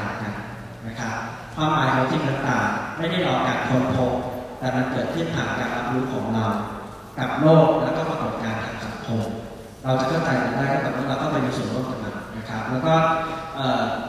เนื่องจากความเชื่อที่ว่าเราจะศึกษาโลกทางสังคมได้ผ่านมุมมองของปัจเจกเนี่ยมันเลยมากำหนดวิธีวิทยาหรือ methodology ด้วยนะครับวิธีวิทยาแบบกระบวนทัศน์เนี่ยมุ่งทำความเข้าใจปรากฏการณ์ผ่านมุมมองของปัจเจก ด้วยการสำรวจปฏิสัมพันธ์ระหว่างปัจเจกภายใต้บริบทเฉพาะนะครับเราต้องการศึกษาปรากฏการณ์เชิงลึกมากกว่าแค่หาความสัมพันธ์เชิงเหตุและผลนะครับคุณอยากรู้ว่าคนที่ไปม็อบมีโลกทัศน์ยังไงนะครับผู้หญิงที่ไปม็อบมีโลกทัศน์ยังไงนะครับ วิธีที่ใช้จะเป็นวิธีแบบอุปนัยก็คือคุณต้องไปอยู่ใน field ก่อน คุณทำการสังเกตเก็บข้อมูลแล้วก็พัฒนา pattern แล้วก็พัฒนา ทฤษฎีขึ้นมาจะต่างจากปฏิฐานนิยมนะครับที่เป็นนิรนัยกระบวนทัศน์แบบนี้ก็เชื่อด้วยว่าสุดท้ายความรู้ที่เกิดขึ้นอะมันไม่สามารถปฏิเสธการปนเปื้อนของอคติหรือคุณค่ามันได้นะครับผมมันก็จะมีข้อวิจารณ์บ้างนะครับคือจริงๆแล้วกระบวนทัศน์แบบนี้ก็ตรงตามชื่อของมันก็คือ intellectualism สุดท้ายแล้วโลกคือถูกประกอบสร้างขึ้นนะครับโลกเป็นสิ่งที่ประกอบสร้างขึ้นวิธีที่คุณจะเข้าถึงความจริง คุณต้องไปมีปฏิสัมพันธ์กับคนที่สร้างมันขึ้นมาใช่ไหมครับ วิธีวิทยาที่คุณเลือกใช้ ก็เลยต้องไปสัมพันธ์กับมันต้องไปโลฟิลมันต้องไปสังเกตต้องไปมีส่วนร่วมกับเขาคุณถึงจะเข้าใจโลกที่เขาสร้างขึ้นได้นะครับ แต่ว่ามันก็มีข้อวิจารณ์กันนะครับว่าความรู้ความจริงที่ได้จากกระบวนการแบบนี้ก็อาจจะมีความเป็นอัตตาวิสัยสูงมีอคติสูงหรือเปล่าอย่างที่ศาสตราจารย์ท่านนั้นวิจารณ์นะครับ ถ้าเกิดนักวิจัยสองคนที่มีพื้นเพแล้วก็ทักษะในการทำวิจัยแตกต่างกันเนี่ยไปศึกษาปรากฏการณ์เดียวกัน ก็อาจจะได้ผลลัพธ์ที่แตกต่างกันอย่างสิ้นเชิงนะครับยกตัวอย่างเช่นกรณีของมองก็ได้ใช่ไหมครับที่บอกคือคุณไปลงฟิลแต่ละคนเนี่ยได้คำถามวิจัยเหมือนกันไม่ใช้วิธีการเดียวกันคุณอาจจะเข้าถึงความจริงที่แตกต่างกันนะครับข้อข้อจำกัดอย่างหนึ่งนะครับที่ คนที่เป็นนักเชิงนโยบายทำนโยบายไม่ชอบก็คือกระบวนการแบบนี้มันค่อนข้าง specific ใช่ไหมครับ มันไม่สามารถที่จะนำไปใช้ในบริบทอื่นๆได้ เพราะสุดท้ายอย่างที่บอกความจริงมันถูกประกอบสร้างขึ้น คุณศึกษา case case นั้นใช่ไหมครับ การนำไปใช้กับกรณีบริบทอื่นๆมันทำได้ยากนะครับ เพราะฉะนั้นเนี่ยโดยปกติแล้วเนี่ยคนที่ให้ทุนวิจัยเขาก็จะไม่ค่อยชอบ ที่จะให้ทุนวิจัยทำวิจัยแบบกระบวนการแบบอันเป็นทีซึ่งเท่าไหร่นะครับ อันนี้ก็เป็นตัวอย่างนะครับว่าเช่นคุณศึกษาช้าเนี่ยสุดท้ายคุณปฏิเสธไม่ได้ว่าคุณเอาตัวคุณเข้ามาเกี่ยวข้องกับการสิ่งที่คุณศึกษาใช่ไหมครับถ้าเกิดรูปนี้ก็คือเหมือนตาบอดทำช้านะครับ ถ้าคุณมีพื้นเพแบบหนึ่งคุณจับเจออะไรคุณก็จะเข้าใจแบบนั้นใช่ไหมครับ ถ้าเกิดคุณจับเจอหาขอ นะครับต้นขาคุณไม่ได้คิดต้นไม้นะครับ อีกเทสหนึ่งที่น่าสนใจนะครับ ก็คือเทสที่มีนักวิชาการอังกฤษนะครับ เป็นนักชีววิทยาสามคนเดินทางไปยังเกาะแห่งหนึ่งนะครับ ในออสเตรเลียซึ่งเพิ่งถูกค้นพบนะครับนักชีววิทยาคนแรกไปศึกษาสัตว์เลยที่ศึกษาสัตว์เลื้อยคานรับทานนะครับ แล้วก็เห็นสัตว์ตัวหนึ่งซึ่งเขาไม่เคยเจอมาก่อนนะครับ แล้วก็บอกว่าไม่มีสัตว์ตัวนี้มันคานแบบนี้มันเป็นลักษณะแบบนี้มันถูกจัดกลุ่มประเภทว่าเป็นสัตว์เลยคานที่มีพีหรือวีน่อมนะครับเขาก็ดีใจที่เขาได้ค้นพบสัตว์เลยคานชนิดใหม่นักชีววิทยาคนที่สองที่ศึกษาเรื่องนกไปพบสัตว์ชนิดเดียวกันกำลังวางไข่นะครับเขาก็เลยบอกโอ้พระเจ้านี่มันนกพันธุ์ใหม่ที่ข้าพเจ้าไม่เคยพบมาก่อนแล้วก็จัดสัตว์ประเภทนี้ว่าเป็นกลุ่ม ดียวกันนกนักชีววิทยาที่สามศึกษาเรื่องแมวหรือว่าสัตว์เลี้ยงลูกด้วยนมเขาเห็นที่สัตว์ตัวเนี้ยให้นมลูกหรือ lactation นะครับเขาก็เลยจัดว่าสัตว์ตัวนี้อยู่ในกลุ่มของสัตว์เลี้ยงลูกด้วยนมคุณรู้ไหมว่าสัตว์ทั้งสามชนิดนี้เป็นสัตว์ชนิดเดียวกันรู้ไหมว่าสัตว์อะไรครับเคยเรียนไหม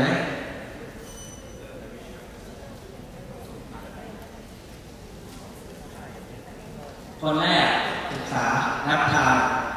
เห็นสัตว์ตัวนี้ก็บอกว่าเป็นวีนอมคนที่สองศึกษานก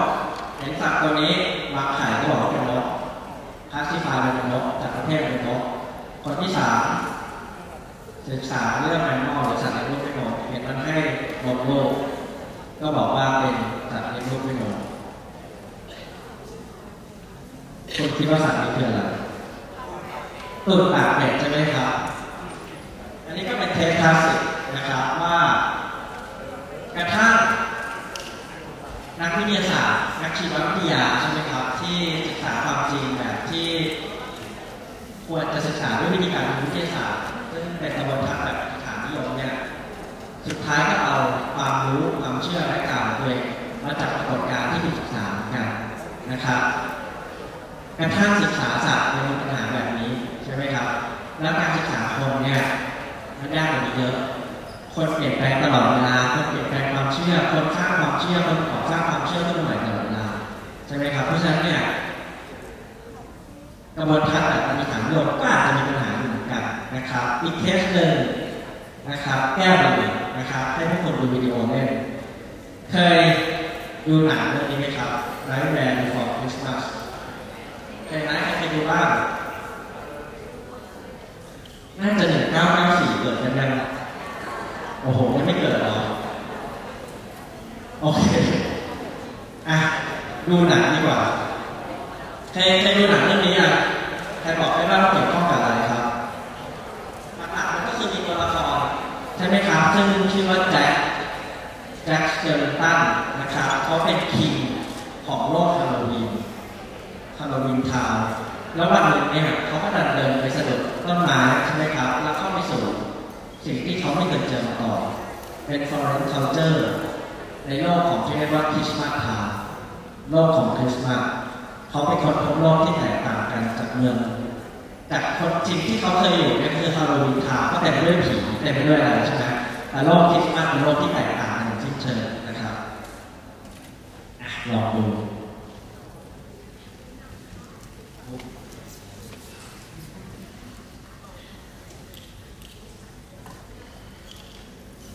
เขียน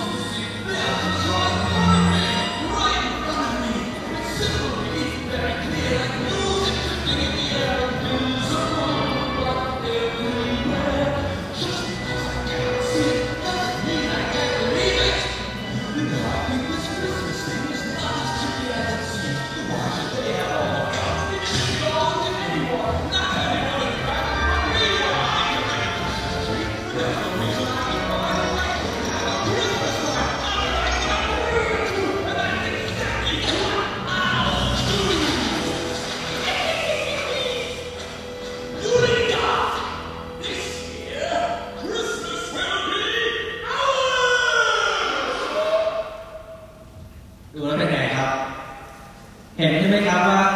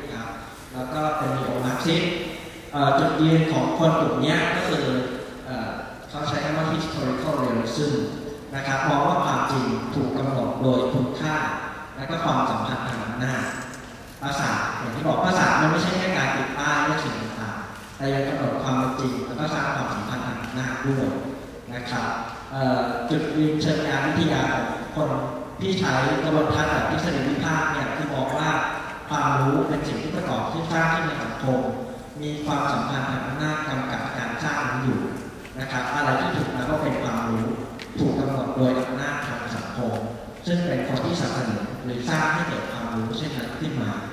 นะครับคนกลุ่มนี้เช่นพวกสารเฟมินิสต์ LGBT หรืออะไรก็แล้วแต่คือคนที่กดถูกกดทับนะครับคนกลุ่มนี้อยู่กับความจริงที่มันถูกสร้างขึ้นมาภายใต้ความสัมพันธ์ทางอำนาจนั้นแหละนะครับคือคือมันจะแตกต่างจาก intellectualism ที่คุณพยายามเข้าใจ การประกอบสร้างทางสังคมอย่างนะครับ แต่ที่คุณพยายามเข้าใจความสัมพันธ์ทางอำนาที่สร้างประกอบสร้าง ความความจริงทางสังคมนั้นขึ้นมาด้วยนะครับแล้วคุณต้องการที่จะเปลี่ยนแปลงมันคนที่ยึดมั่นในทฤษฎีวิพากษ์เนี่ยมีเป้าหมายในการที่จะท้าทายอำนาจครอบงำแล้วก็เปลี่ยนแปลงสังคม ไม่ใช่แค่ศึกษาสังคมอย่างที่บอกนะครับเราใช้คำว่า people people are not only in the world but also with it นะครับคนไม่ได้อยู่ในโลกเท่านั้นแต่อยู่กับโลกด้วยอยู่กับมันนะครับ ความจริงเป็นสิ่งที่เปลี่ยนแปลงได้แล้วก็ความรู้มีหน้าที่ในการที่จะปลดปล่อย ผู้คนจากอำนาจครอบงำสร้างสังคมที่เป็นธรรมนักวิจัยหลายคนที่สมาทานกระบวนการแบบทฤษฎีวิพากษ์เนี่ยมักจะเป็นนักเคลื่อนไหวทางสังคมด้วยนะครับหลักๆการเคลื่อนไหวเหล่านี้เกิดขึ้นช่วง1970นะครับมีการเรียกร้องเรื่องเฟมินิซึมใช่ไหมครับว่าความรู้ความจริงเกี่ยวกับผู้หญิงเนี่ยมันถูกสร้างขึ้นมายังไงและประกอบสร้างขึ้นยังไงมันมีความสัมพันธ์ทางอำนาแบบไหนที่กดทับมันอยู่นะครับแล้วคนที่สมาทาน ก็เชื่อว่าสิ่งสำคัญคือคุณต้องเข้าใจ เข้าใจว่าความสัมพันธ์ทางอำนาจที่ทำงานอยู่เบื้องหลังความจริงนั้นคืออะไรแล้วคุณต้องการที่จะเปลี่ยนแปลงด้วยนะครับ ไม่ใช่แค่เข้าใจอย่างเดียววิธีวิธีวิทยาของทฤษฎีวิพากษ์ก็เลยเน้นไปที่การตรวจสอบคุณค่าที่เป็นอยู่ เปิดเผยให้เห็นการครอบงำแล้วก็ความอายุติธรรมท้าทายโครงสร้างทางสังคมแบบเดิมแล้วก็ส่งเสริมให้เกิดเกิดการรู้ที่มาเปลี่ยนแปลงนะครับ นักวิจัยจะแสดงจุดยืนของตัวเองอย่างชัดเจนนะครับไม่มีแรงรู้สีจุดมุ่งหมายคือการเผยให้ตระหนักถึงสถานการณ์ที่เป็นอยู่แล้วก็ตุ้นให้เกิดการเปลี่ยนแปลงที่บอกนะครับตัวอย่างที่ดีนะครับอย่างเช่น ถ้าคุณศึกษาเรื่องท่านะครับ ถ้าคุณเป็นพวกกระบวนการแบบอินเทอร์เนทิซึ่งคุณอาจจะมองที่ที่มองแบบสัมพันธนิยมที่บอกไปเนี่ยก็คือพยายามแค่เข้าใจว่าการประกอบสร้างความท่าของแต่ละสังคมมันเหมือนหรือต่างกันยังไง นะครับ แต่ถ้าเกิดคุณเกิดคุณศึกษาพิธีข้อเตียรีเนี่ยคุณต้องการหาความสัมพันธ์ทางอำนาจที่ sustain หรือส่งเสริมกับ ให้เกิดการกดทับทางอำนาจแบบนั้นอยู่ แล้วต้องการที่จะปลดปล่อยมันออกมานะครับเพราะฉะนั้นเนี่ยมันก็จะเป็นจุดยืนแบบ typical theory นะครับ เปรียบเทียบนะครับผมไปเร็วเพื่อสรุปนะครับอันนี้ก็จะเป็นที่บอกว่ากระบวนการเราพูดถึงอะไรบ้างนะครับกระบวนการเราพูดถึง ontology ใช่ไหมครับ ก็คือภาวะวิทยา epistemology วิทยาวิทยาเอ่อ methodology ก็คือวิธีวิทยา บางคนก็พูดถึง axiology ก็คือเอ่อบทบาทของคุณค่าบางอย่างนะครับเอ่อผมเปรียบเทียบสามอันนะครับที่ post positivism ก็คล้ายๆกับ positivism นะครับ ก็คือเชื่อว่าความจริงเป็นหนึ่งเดียวนะครับ ความจริงมีหนึ่งเดียวนะครับ อยู่นอกเหนือตัวเราเองนะครับความจริงอยู่ตรงนั้นแต่ฝังอยู่ในสิ่งที่เราศึกษา นักวิจัยสามารถที่จะเข้าไปศึกษามันได้นะครับ แต่ว่าด้วยความที่เป็น post positivism ก็จะบอกว่าความจริงมันไม่ได้สมบูรณ์นะครับ แล้วก็ในเชิงการวิทยาเนี่ยก็คือถ้าผมเปรียบเทียบอย่างนี้ดีกว่า ถ้าเป็นสายอันนี้ก็คือพวก social constructivism ก็คือพวก intellectualism เหมือนกันนะครับ ก็คือเชื่อว่าความจริงมันมีหลากหลายความจริงมันถูกสร้างขึ้นผ่านประสบการณ์ของคนแต่ละคนนะครับ แล้วก็ปฏิกิริยาที่คนเรามีต่อกัน ถ้าเป็น critical นะครับ ก็จะบอกว่าความจริงเนี่ยมันถูกสร้างขึ้นบนฐานของอำนาจนะครับ ความสัมพันธ์ทางอำนาจบางอย่างการต่อสู้ในเชิงอัตลักษณ์แล้วก็มันมีมันมีเรื่องของการกดทับมีเรื่องของอภิสิทธิ์บางอย่างนะครับ ที่เบสออนอัตลักษณ์บางอย่างเช่นเรื่องของ เอ่อ ethnicity ก็คือชาติพันธุ์นะครับเอ่อ gender เพศอะไรอย่างเงี้ยนะครับ sexual preference หรืออะไรก็แล้วแต่นะครับ ในแง่ของยาวิทยายาวิทยาคืออะไรก็คือ ความสัมพันธ์ระหว่างผู้รู้กับสิ่งที่ถูกรู้ก็คือผู้ศึกษากับสิ่งที่ถูกศึกษานะครับ ถ้าเป็น post positivism ก็คือบอกว่าความจริงเนี่ยความจริงมันศึกษาได้แต่ไม่ได้ absolute นะครับ แล้วก็มันสร้างขึ้นผ่านการวิจัยเชิงสถิติได้นะครับ แล้วก็ ความสัมพันธ์ระหว่างผู้รู้กับผู้ที่ถูกรู้เนี่ยต้องแยกขาดจากกันถ้ามีก็มีได้แค่นิดหน่อยนะครับ ในขณะที่ intellectualism นี่ก็คือความจริงเนี่ยมันเป็นการประกอบสร้างร่วมกัน ระหว่างคนที่ศึกษาและสิ่งที่ถูกศึกษานะครับ แล้วก็ critical ก็คือความจริงเนี่ยผ่านการศึกษาเชิงโครงสร้างทางสังคมนะครับทั้งหลายที่กดทับอยู่โอเคผมข้ามนี้ไปนะครับสุดท้าย methodology น นะครับถ้าเป็นพวกกระบวนการแบบ post positivism เนี่ยก็คือบอกว่าคุณใช้วิธีการทางวิทยาศาสตร์เข้ามาจัดนะครับ แล้วก็หลักๆเนี่ยคุณใช้วิธีการนิรนามนะครับนิรนามก็คืออย่างที่บอกคือคุณเริ่มต้นจาก theory assumption ต่างๆเราก็ใช้การ observation มาสังเกตเพื่อยืนยัน theory นั้นถ้าเป็น individualism เนี่ยก็คือเหมือนกับว่าใช้ inductive นะครับก็คืออุปนานะครับใช้วิธีการที่หลากหลายในการที่จะ ศึกษาโลกทัศน์การประกอบสร้างทางสังคมความจริงบางอย่างเพราะความจริงอยู่ในโลกในหัวของคนแล้วก็ critical ก็คือศึกษาโครงสร้างนะครับ การทำงานของอำนาจนะครับแล้วก็ดูว่าจะเปลี่ยนแปลงยังไงหลักๆก็คือข้อสรุปนะครับออผมไปเอ่อเร็วๆนะครับว่าบางอย่างที่คุณมอง แล้วจะศึกษาคุณคิดว่าเนี่ยมันมีการประกอบสร้างสร้างทางสังคมไหมอย่างเช่นขี่ม้าอย่างเงี้ยขี่ม้าก็อาจจะมีการประกอบสร้างทางสังคมใช่ไหมครับ เพราะว่าถ้าเกิดคุณเป็นคนเอสกิโมเนี่ยคุณมีคำเรียกขี่ม้าเข้ามาผมไม่แน่ใจเท่าไหร่สมมติว่าคุณอยู่ในสังคมที่มีสังคมเอสกิโมได้มีคำเรียกขี่ม้าหลายคำนะขี่ม้าแต่ละแบบเนี่ยไม่เหมือนกันนะครับแต่ถ้าเกิดคุณเป็นคนบางสังคมซึ่งมีคำเรียกหิมะคำเดียว และคำเรียกหิมะนั้นน่ะใช้เป็นคำเดียวคำว่าน้ำแข็งคุณคิดว่าคำที่ใช้เรียกสิ่งต่างๆเหล่านี้มันการมันทำให้คุณเข้าใจกระบวนการที่เรียกว่าหิมะต่างกันนะใช่ไหมในสังคมที่มีคำเรียกหิมะ20คำกับสังคมที่ไม่มีมีคำเรียกหิมะแค่คำเดียวแล้วใช้เหมือนกับน้ำแข็งนะครับเพราะฉะนั้นบางคนก็บอกกระทั่งปรากฏการณ์ทางธรรมชาติมันก็มีการประกอบสร้างทางสังคมขึ้นนะครับ สิ่งที่คุณเรียนมาค่านิยมสองประการมันเป็นเรื่องการประกอบสร้างทางสังคมหรือเปล่านะครับแล้วถ้าเกิดคุณใช้กระบวนการแบบ critical theory คุณอาจจะรู้ด้วยว่าจริงๆแล้วมันมีการกดทับอำนาจบางอย่างหรือเปล่าใช่ไหมครับมันเป็นมันเป็นการให้อภิสิทธิ์กับคนบางคนหรือเปล่านะครับ การแต่งงานการแต่งงานแต่ละสังคมเหมือนกันไหมในแต่ละสังคมเหมือนกันไหมและในแต่ละกลุ่มสังคมในสังคมเดียวกันต่าง เห็นต่างหรือเปล่าใช่ไหมครับ มันก็เป็นเรื่องประกอสร้างทางสังคมกันไหมคุณจะศึกษาเรื่องความสัมพันธ์อำนาจทางเพศนะครับ เรื่องของ democracy แต่ละสังคมก็ไม่เหมือนกันนะครับคำถามก็คือว่าคุณจะใช้กระบวนการแบบไหนในการศึกษาสิ่งเหล่านี้นะครับผมไปเร็วๆนะครับเหลือเวลาไม่ถึงหนึ่งชั่วโมง เราเลิกกี่โมงนะครับเที่ยงครึ่งใช่ไหม ไม่ใช่นะเที่ยงครึ่งไม่ใช่หรออะไรนะครับเลิกเที่ยงไม่ได้ครับเลิกเที่ยงครึ่งผมถูกมอบหมายมาว่าต้องเก้าโมงครึ่งถึงเที่ยงครึ่งไม่ใช่หรอผมไม่เคยเลิกก่อนครับโอเค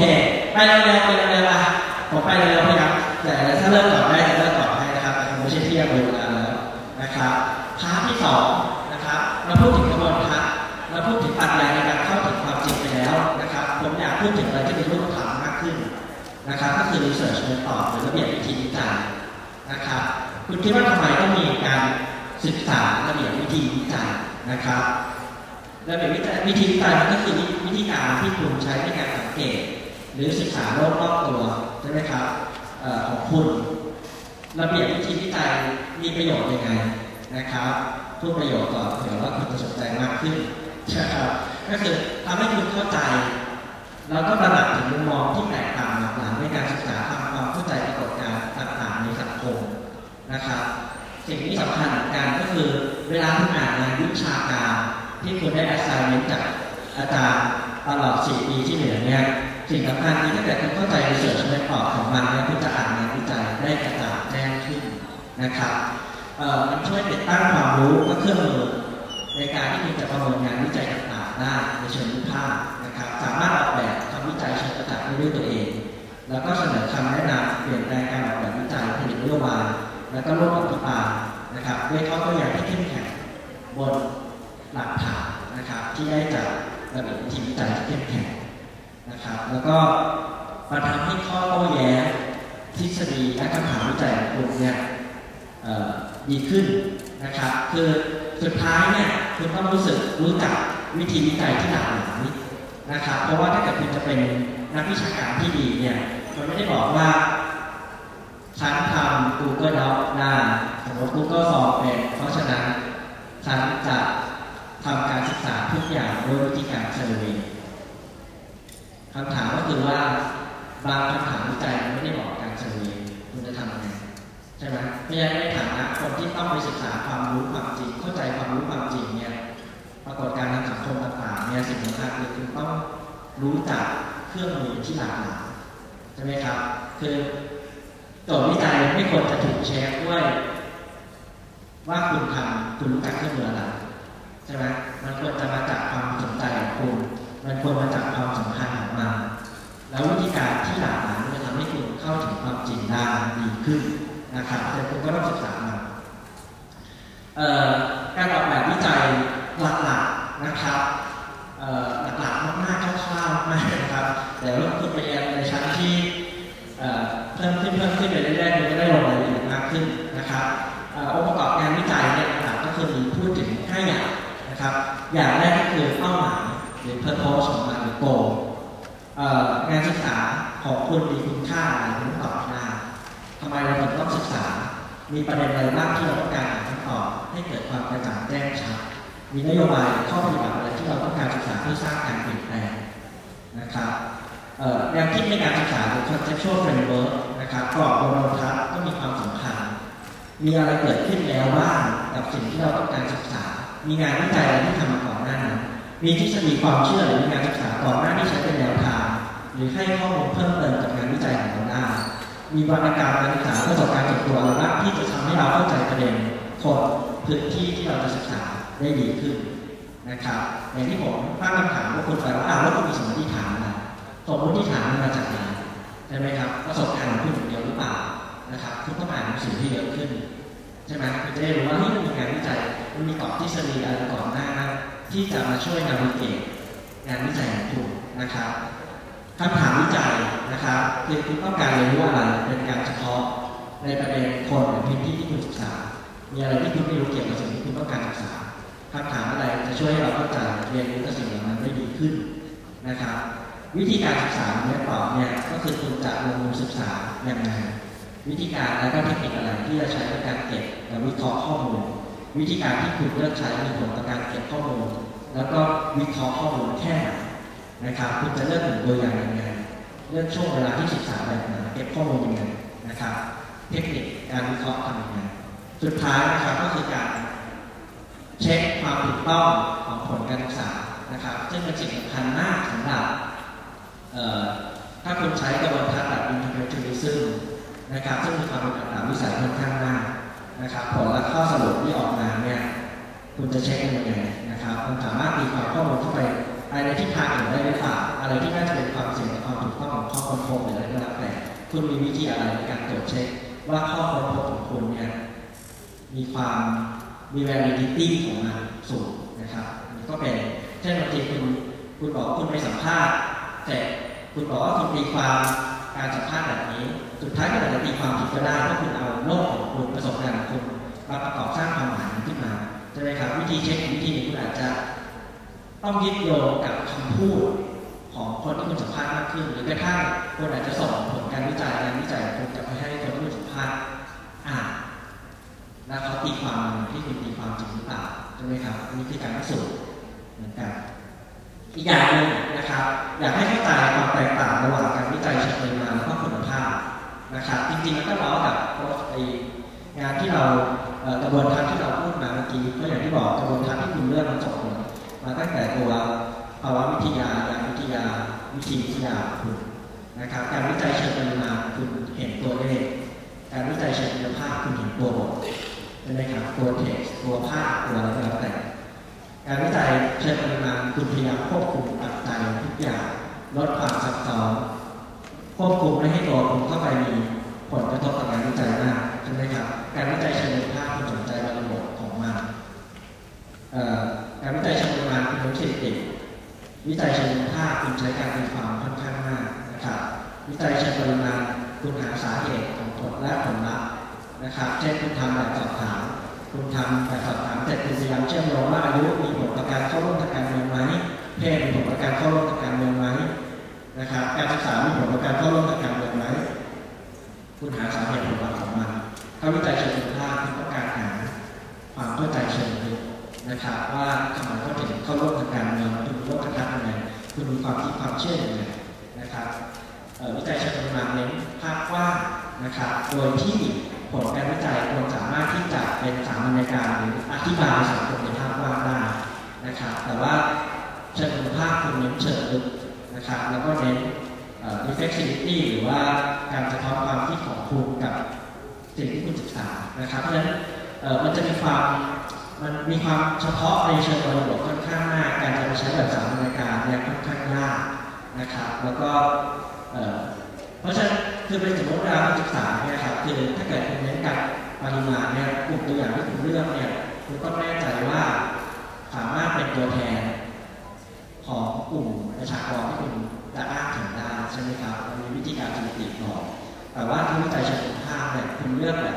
มีเป้าหมายเฉพาะที่คุณอยากถอดบริบทและเข้าใจเขาเชิงลึกนะครับแล้วก็ปริมาณไม่เป็นมุมมองจากภายนอกคุณภาพเป็นมุมมองจากภายใน ก็สรุปเร็วๆโอเคกระบวนการหลักๆเนี่ยก็คือเวลาคุณไปทำวิจัยใช่ไหมครับไปหาความจริงเนี่ยมันมีการเก็บข้อมูล มันมีรูปแบบของข้อมูลแล้วก็มีการวิเคราะห์ข้อมูลนะครับการเก็บข้อมูลมันทำได้หลายแบบนะครับ เช่นคุณอาจจะไปศึกษาจากคลาสหรือว่าเอ่อฐานข้อมูลที่มีอยู่แล้วก็ได้ใช่ไหมครับ เช่นคุณต้องการศึกษาพัฒนาการ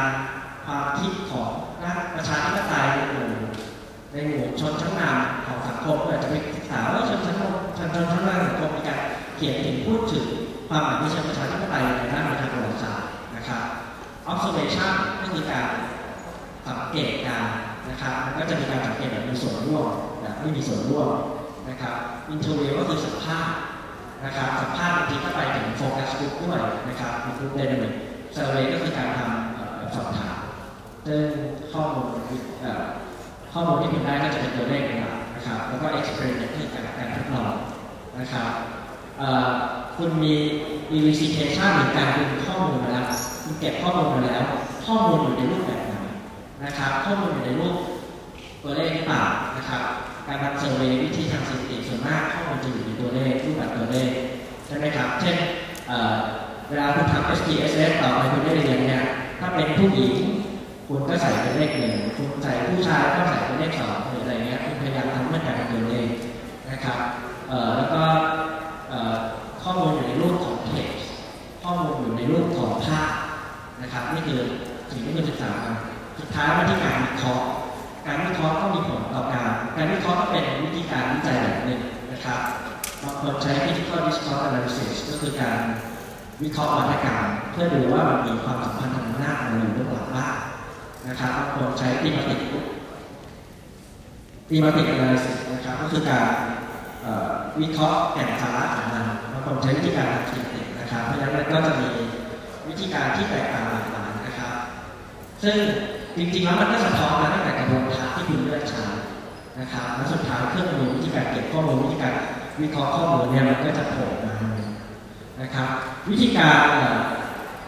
วิจัยหลักๆนะครับเครื่องมือหลักๆที่ คุณใช้แล้วก็ประเภทของข้อมูลอย่างที่บอกไปเมื่อกี้สมมติถ้าเราออกมา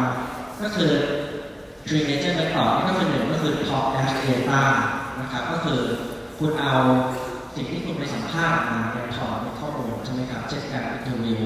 การทำ narrative discussion ทำการการทำ focus group นะครับดับ data beyond talk นะครับก็คือคุณต้องไปสังเกตใช่ไหมบางทีคุณไปลง field คุณเห็นอยู่คุณมีเขามีอวัจนภาษาอะไรยังไงเขา อะไรยังไง ที่เขาไม่ได้พูดออกมานะครับก็เป็น data beyond talk แล้วก็ using existing data คือการที่ใช้ข้อมูลที่มีอยู่แล้วมาวิเคราะห์นะครับคือทั้งหมดทั้งมวลเนี่ยอาจจะผสมกันก็ได้คุณทำเรื่องเรื่องหนึ่งคุณไม่ต้องใช้วิธีเดียวใช่ไหมคุณอาจจะใช้วิธีสัมภาษณ์คุณอาจจะใช้ทั้งวิธี survey ใช้การวิเคราะห์เอกสาร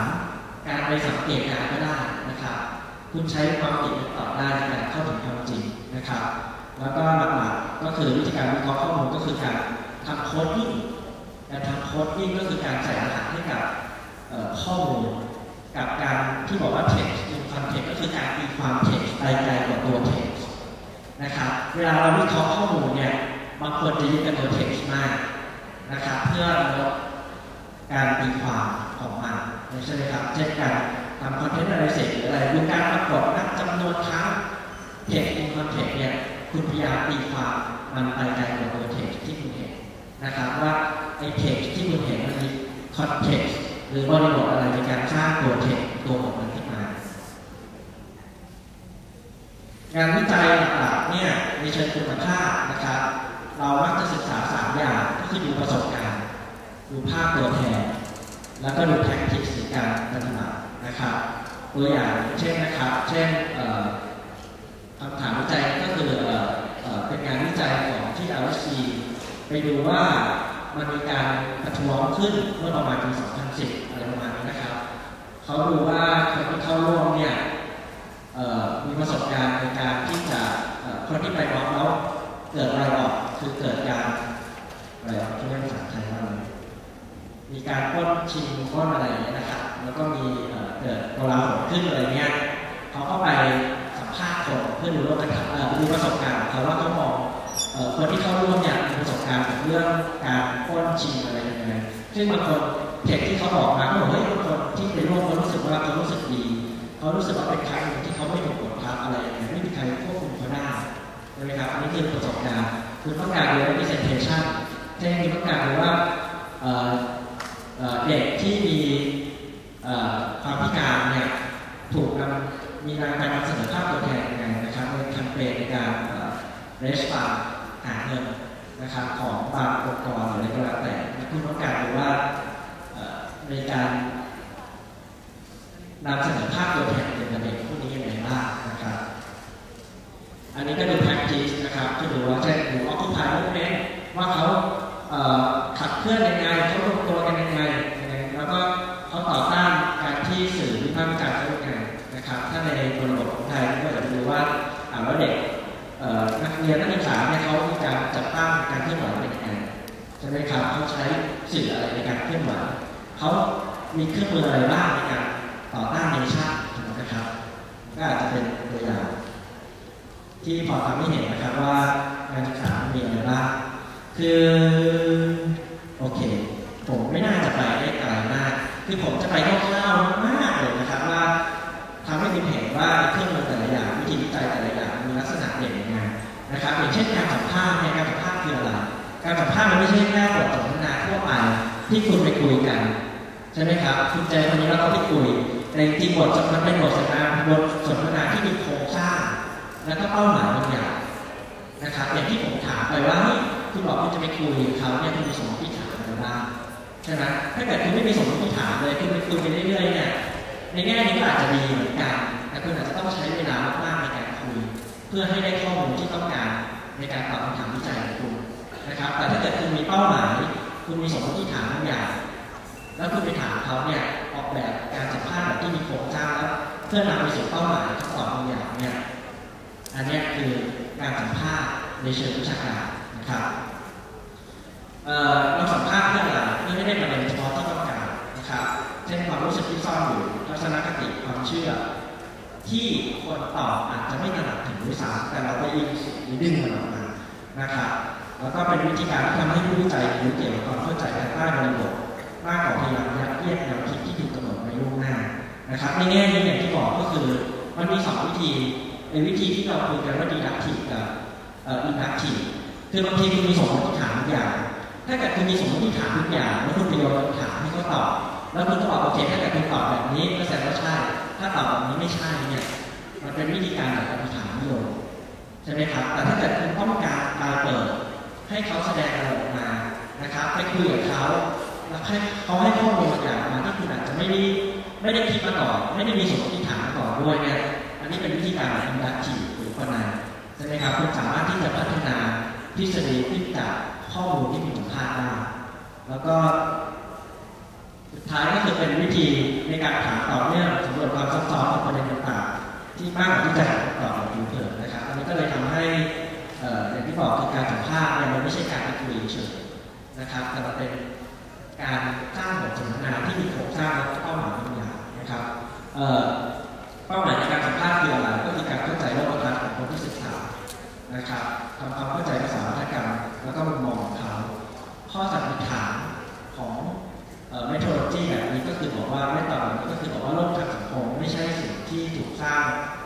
และก็กำหนดจากภายนอกแบบตายตัวนะครับแต่ถูกประกอบสร้างขึ้นโดยผู้คนในชีวิตประจำวันผู้ที่ถูกสัมภาษณ์เนี่ยมีคำอธิบายที่ถือเป็นทฤษฎีจากตรรกวิสัยนะครับก็คืออย่างที่บอกคือวิธีการสัมภาษณ์แล้วก็หลักฐานคุณอาจจะตั้งต้นด้วยการไปอ่านหนังสือเป็นร้อยเล่มคุณมีสมมติฐานบางอย่างใช่ไหมครับที่ต้องการพิสูจน์มา นะครับแล้วคุณก็ไม่สัมภาษณ์ถ้าเขาพูดแบบนี้คุณก็บอกโอเคใช่ตรงกับสมมติฐานนะครับแต่จริงแล้วเนี่ยการเป้าหมายของการสัมภาษณ์นี่ยคือต้องการข้อมูล ที่คุณอาจจะไม่ได้ไม่ได้คาดคิดมาก่อนด้วยซ้ำใช่ไหมครับคือวิธีการแบบอินดักทีฟกับอินดักทีฟนี่มันไปด้วยกันพร้อมๆกันนะครับเพราะฉะนั้นการสัมภาษณ์เนี่ยเป็นการดึงการสร้างทฤษฎีจากอัตราวิสัยหรือตัวตนของคนที่คุณสัมภาษณ์นะครับเอ่อ ตัวยาวิทยานะครับผมไปเร็วๆแล้วกันนะครับผมขอข้ามแล้วกันเดี๋ยวจะไม่ทันดูข้อดีข้อเสียนะครับ เวลาสัมภาษณ์ในข้อดีก็คือมันเหมาะกับการเก็บข้อมูลที่เป็นเรื่องส่วนบุคคลนะครับ เช่นโลกกระทาคุณค่า ถ้าคุณอยากรู้ว่าเขาคิดอะไรวิธีการที่ดีก็คือคุณคุยกับเขานะครับนักวิจัยก็สามารถเก็บข้อมูลในรายละเอียดมากขึ้นนะครับ ไม่ใช่แค่การติ๊กแบบทำเซอร์เวย์ใช่ไหมครับ ข้อมูล ที่เกิดขึ้นจากการคุยอาจจะเป็นข้อมูลที่คุณไม่คาดคิดด้วยซ้ำนะครับนักวิจัยสามารถสอบถามแบบเพิ่มเติมให้เกิดความกระจ่างประเด็นที่ต้องการสอบถามได้มากขึ้นด้วยนะครับ มันจะไม่ใช่แบบคุณทำ survey เรื่อยติ๊กติ๊กติ๊กติ๊กใช่ไหมครับคุณคุณไปเข้าร่วมกันมีส่วนร่วมทางการเมืองเพราะอะไรยังไงแต่ว่าการสัมภาษณ์มันก็คุณเข้าใจโลกเชิงลึกมากขึ้นของเขานะครับแต่ข้อเสียมันก็มีเช่นเอ่อคุณต้องจัดการข้อมูลเยอะมากเช่นคุณไปสัมภาษณ์คนร้อยคนยังคิดดูคนหนึ่ง คุณสัมภาษณ์แบบหนึ่งชั่วโมงใช่ไหมครับคุณต้องถอดเทปขนาดไหนเพื่อได้ Data รีพอร์ตนะครับมีความเป็นการสัมภาษณ์เนี่ยใช้เวลานานแล้วก็มีความเป็นอัตราวิสัยค่อนข้างมากนะครับนะครับ ก็คือคือบางทีมีความการสัมภาษณ์มันก็เปิดให้คุณมีความคือบางทีคุณปล่อยให้มีการทำเรื่องการการตีความค่อนข้างมากจากเรื่องนี้นะครับจากการสัมภาษณ์แล้วก็ยากที่จะหาข้อสรุปเชิงสามราย ก็คือคุณไม่สามารถ generalize ข้อมูลของคุณได้ง่ายนะเพราะว่าคุณสัมภาษณ์เฉพาะบุคคลภายใต้บริบทเฉพาะเออผมต้องเลิกกินหมูอาจารย์ใกล้ต้องเลิกแล้วใช่ไหมครับผมจะพยายามให้จบเที่ยงสิบห้านะครับเอ่อจริงๆข้ามโฟกัสกลุ่มโฟกัสกลุ่มนะครับการสนทนากลุ่มเนี่ยก็มันคือเทคนิคการวิจัยการเก็บข้อมูลผ่านการปฏิสัมพันธ์กลุ่มนะครับ โดยที่คนที่เป็นผู้นำการวิจัยเนี่ยถ้าให้จุดโฟกัสหรือกระตุ้นจากนั้นมันจะเกิดรูปได้ระเบิดหรือปฏิสัมพันธ์กลุ่มที่มาเองนะครับ การสนทนากลุ่มไม่ใช่การสัมภาษณ์คนหลายคนในเวลาเดียวกัน แต่ว่ามันคือการทำให้เกิดเป็นหนึ่งการปฏิสัมพันธ์ขึ้นนะครับการสัมภาษณ์มันคือการที่คุณจำลองสิ่งที่เกิดขึ้นจริงเพราะคุณเชื่อว่าความเชื่อความคิดความรู้ในหัวคนมันไม่ได้เกิด ก็คือมันไม่ได้เกิดในหัวคนเฉยๆนะมันเกิดในคาเฟ่เกิดในห้องเรียนหรือเกิดอะไรเนี่ยเพราะฉะนั้นเนี่ยการทำโฟกัสกลุ่มมันก็คือการจำลองสถานการณ์จริงให้คนคุยกันแล้วคุณก็ได้เอาข้อมูลตรงนั้นน่ะซึ่งข้อมูลที่ได้เนี่ยมันค่อนข้างตรงกับความจริงนะครับเอ่อครับทยาโอเคครับเอ่อมันมีทฤษฎี เรื่องโฟกัสกลุ่มอยู่เช่นเรื่อง thinking society นะครับอย่างที่บอกคือความคิดเห็นคนมันเกิดในคาเฟ่ในผับในการประชุมไม่ใช่เกิดในหัวคนหรือในแบบสอบถามความคิดเห็นถูกแสดงออกมาผ่านการปฏิสัมพันธ์ระหว่างคนสองคนที่ไป แล้วการสนทนากลุ่มมันคือการจำลอง thinking society อย่างที่บอกไปนะครับในทางวิทยวิทยาเนี่ยการสนทนากลุ่มก็มีชีวิตในตัวของเองนะครับมันไม่ใช่การที่เราโยนคำถามไปทีละคนมันเป็นแค่การกระตุ้นนะครับ นักวิจัยไม่ใช่ตัวสัมภาษณ์มันแค่การกระตุ้นให้เกิดการพูดคุยอย่างเป็นธรรมชาตินะครับแล้วก็หน่วยในการวิเคราะห์ก็จะเป็นกลุ่มข้อดีของการสนทนากลุ่มก็คือ การประดิษฐ์สัมพันธ์กลุ่มเนี่ยมันจะช่วยสร้างข้อมูลเชิงลึกที่อาจจะไม่เกิดขึ้นภายใต้บริบทแบบอื่นนะครับการสนทนากลุ่มเนี่ยสะท้อนถึงบริบทความเป็นจริงที่ความเห็นถูกสร้างขึ้นแล้วก็ได้เปลี่ยน การสนทนากลุ่มเป็นกลไกการตรวจสอบกรองข้อแก้ไขข้อมูลกันเองนะครับเกิด social negotiation ขึ้นการสนการสนทนาช่วยสะท้อนความหลากหลายความแตกต่างนะครับผ่านการถกเถียงแล้วก็การสนทนากลุ่มมีคุณสมบัติของการสังเกตในส่วนร่วมและการสัมภาษณ์ตัวต่อตัวร่วมกันนะครับเอ่อการสนทนากลุ่มทีมันเป็น power คนด้วยเช่นถ้าเกิดคุณไปสัมภาษณ์คนที่อาจจะมีความเปราะบางบางอย่างใช่ไหมครับเช่นคุณสัมภาษณ์คนที่ประกอบอาชีพแบบโสเภณี นะครับคุณไปสัมภาษณ์เขาเขาจะเกรงเขารู้สึกเหมือนถูกสอบสวนแต่ถ้าเกิดคุณเอาเขาคุยกันเองเนี่ยมันเกิดเป็นระเบิดเป็นอย่างเกิดการเป็น power ให้เขาพูดออกมานะครับมันก็เป็นข้อดีผมข้ามไปแล้วกันนะครับวิธีการวิจัยแบบเอ t โนกราฟีนะครับ ก็คือการศึกษาคนนะครับเดี๋ยวอันนี้อาจารย์มิมี่นามธนาคนเชี่ยวชาญครับอาจจะอธิบายเพิ่มเติมได้ นะครับก็คือการศึกษาคนในบริบทที่มันเกิดขึ้นจริงๆนะครับแล้วก็พยายามที่จะคัดเจอร์จับเองความหมายทางสังคม แล้วก็ตัวกิจกรรมในชีวิตประจำวันของของคนจริงนะครับ แล้วก็เราต้องเข้าไปมีส่วนร่วมกับ setting นั้นนะครับ แล้วก็คือไม่ใช่คือเหมือนกับเก็บข้อมูลเป็นระบบโดยที่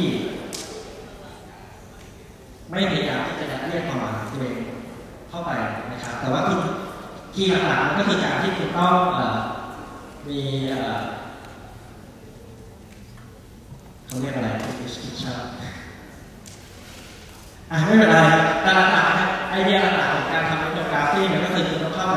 เข้าไปเป็นส่วนหนึ่งของ field ที่คุณศึกษาใช่ไหมครับในระยะเวลาที่นานมากพอนะครับแล้วคุณเวลาคุณเอ่อ มี observation คุณจบเนี่ยเขาจะเรียกว่าเป็น description ก็คือเหมือนกับคุณต้องมี detail รายละเอียดค่อนข้างมากนะครับมันไม่ใช่เหมือนกับคุณก็ไปอยู่วันคุณไปสังเกตเขาจบไปแล้วแล้วคุณก็คิดว่าคุณเข้าใจเขานะครับคุณต้องใช้เวลากับมันนะครับขออนุญาตไปเร็วๆนะครับเอ่อที่บอกก็คือต้องเป็น long term field work ใช้เวลาอยู่ประมาณบางคนลง field ปีนะครับแล้วก็คุณจะต้อง balance รักษาสมดุลระหว่างอัตวิสัยนะครับในฐานะคนที่มีส่วนร่วมกับคนที่เป็นคนที่สังเกตการณ์นะครับ แล้วก็เอ่อสิ่งสำคัญคือต้องมีมี flexibility คือมีการสะท้อนคิดในกระบวนการที่คุณลงฟิลมนะครับความสำคัญของฟิลโน้ตนะครับถ้าคุณผู้จดละเอียดอย่างนี้ก็แล้วแต่นะครับเอ่อผมเร็วต้องขอโทษทีน่าจะไม่มีเวลาแล้วหรือเปล่านะครับ อีกอย่างหนึงนะครับ มาถึงการวิเคราะห์ข้อมูลนะครับหลักๆเนี่ยที่อยากจะพูดถึงก็คือมี thematic analysis ทำ content analysis แล้วก็ discourse analysis นะครับซึ่งแต่ละวิธีเนี่ยมันทำให้การวิเคราะห์ตัว text หรือว่าตัวข้อมูลเนี่ยแตกต่างกันนะครับวิธีการแบบ content analysis เนี่ยมันจะกระเดียดไปทางวิธีการแบบเชิงปริมาณค่อนข้างมากนะครับคุณดูความหมายที่โผล่ขึ้นมาอย่างชัดเจนเช่น คุณนับจำนวนคำหรืออะไรก็แล้วแต่นะครับ แต่ถ้าเกิด discord basic เนี่ยความหมายมันจะซ่อนอยู่นะครับเพื่อต้องการดูว่าไอ้เทคที่คุณเห็นเนี่ยมันพยายามบอกอะไรคุณมันมีความสัมพันธ์ทางหน้าและเป็นการอยู่นะครับเอ่อถ้าเกิดเป็นวิศวะเบสิกที่ต้องใช้การตีความมาก ถ้าเป็นคอนเทนต์เบสิกก็จะมีตีความค่อนข้างน้อยนะครับคือผมไม่มีเวลาพูดถึงทั้งหมด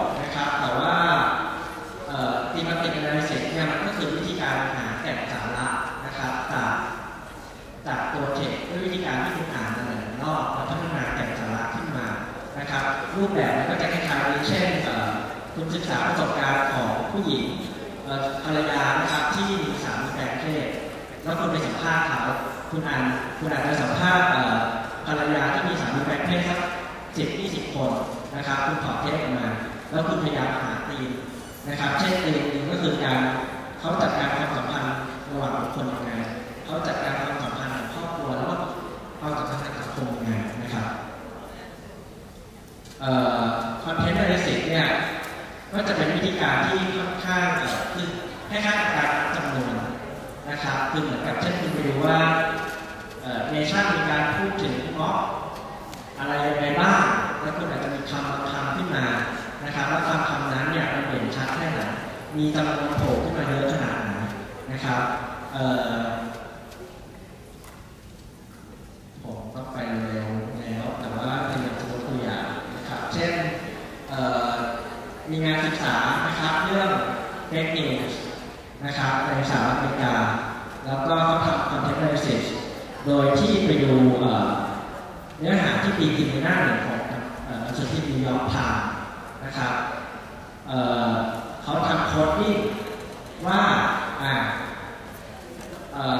เนื้อหาที่นำเสนอเป็นเรื่องทั่วไปหรือเปล่าเป็นเรื่องเกี่ยวกับ scandal หรือพวกข่าวลือหรือพูดถึงนโยบายช่ไหมครับ นโยบายก็มีการ coding หลายๆแบบเช่น policy ที่มี detail นโยบายที่พูดถึงทิศทางเป็นหลักนโยบายของพรรคเป็นหลักหรือนโยบายที่ให้ข้อมูลทั้งสองฝ่ายนะครับแล้วก็ทำ coding ออกมาโค้ดที่ก็จะโผล่มาว่าเป็นยังไงยังไงยังไงนะครับก็เป็นวิธีการจัดปริมาณที่สะท้อนให้เห็นว่าอ๋อสุดท้ายแล้วปัญหาอย่างหนึ่งเนี่ยมันไม่ใช่เรื่องของเฟกนิวหรอกแต่เป็นเรื่องของการที่สื่อกระแสหลักเนี่ยไม่นำเสนอนโยบายแต่ว่าไปเน้นที่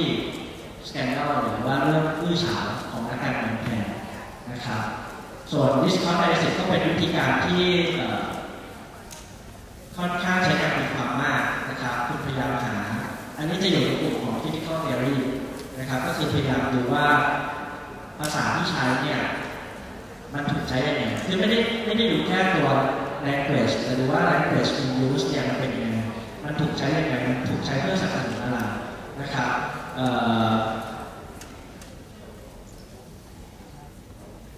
ลักๆเนี่ยก็บางคนก็จะวิเคราะห์เป็นว่าเช่น language essay ก็คือเขาให้ข้อมูลอะไร doing ก็คือเขาพยายามบอกว่าควรจะมี action อะไรอย่าง being ก็คือพยายามจะบอกว่าคนนั้นดีคนนี้ไม่ดีแบ่งเขาแบ่งเรานะครับตัวอย่างนะครับลองดูตัวอย่าง เช่นตัวอย่างอย่างเช่น มีเคสที่การขายแฮร์รี่พอตเตอร์เนี่ยมันต้องเกิดขึ้นทั่วโลกใช่ไหมครับแล้วเพิ่มว่ามันมีการกำหนดวันที่ชัดเจนนะครับว่าวันที่ขายแฮร์รี่พอตเตอร์เนี่ยภาคภาคหนึ่งจำไม่ได้เนี่ยมันก็กำหนดวันนั้นแล้วขายพร้อมกันทั่วโลกแต่ว่าเออมีเด็กกลุ่มหนึ่งในแคนาดาเนี่ยเขาสามารถซื้อได้ก่อนเพราะว่าซูเปอร์มาร์เก็ตแห่งหนึ่งเข้าใจผิดแล้วออกมาวางขายนะครับแล้วก็มันเกิดการฟ้องร้องขึ้นมานะครับแล้วก็มีการใช้ภาษาแบบที่เรียกว่า ฝ่ายที่เป็น intellectual property ก็คือกลุ่มที่ intellectual property ก็คือทรัพย์สินทางปัญญานะครับก็ใช้ Discord แบบหนึ่งฝ่าย human rights เนี่ย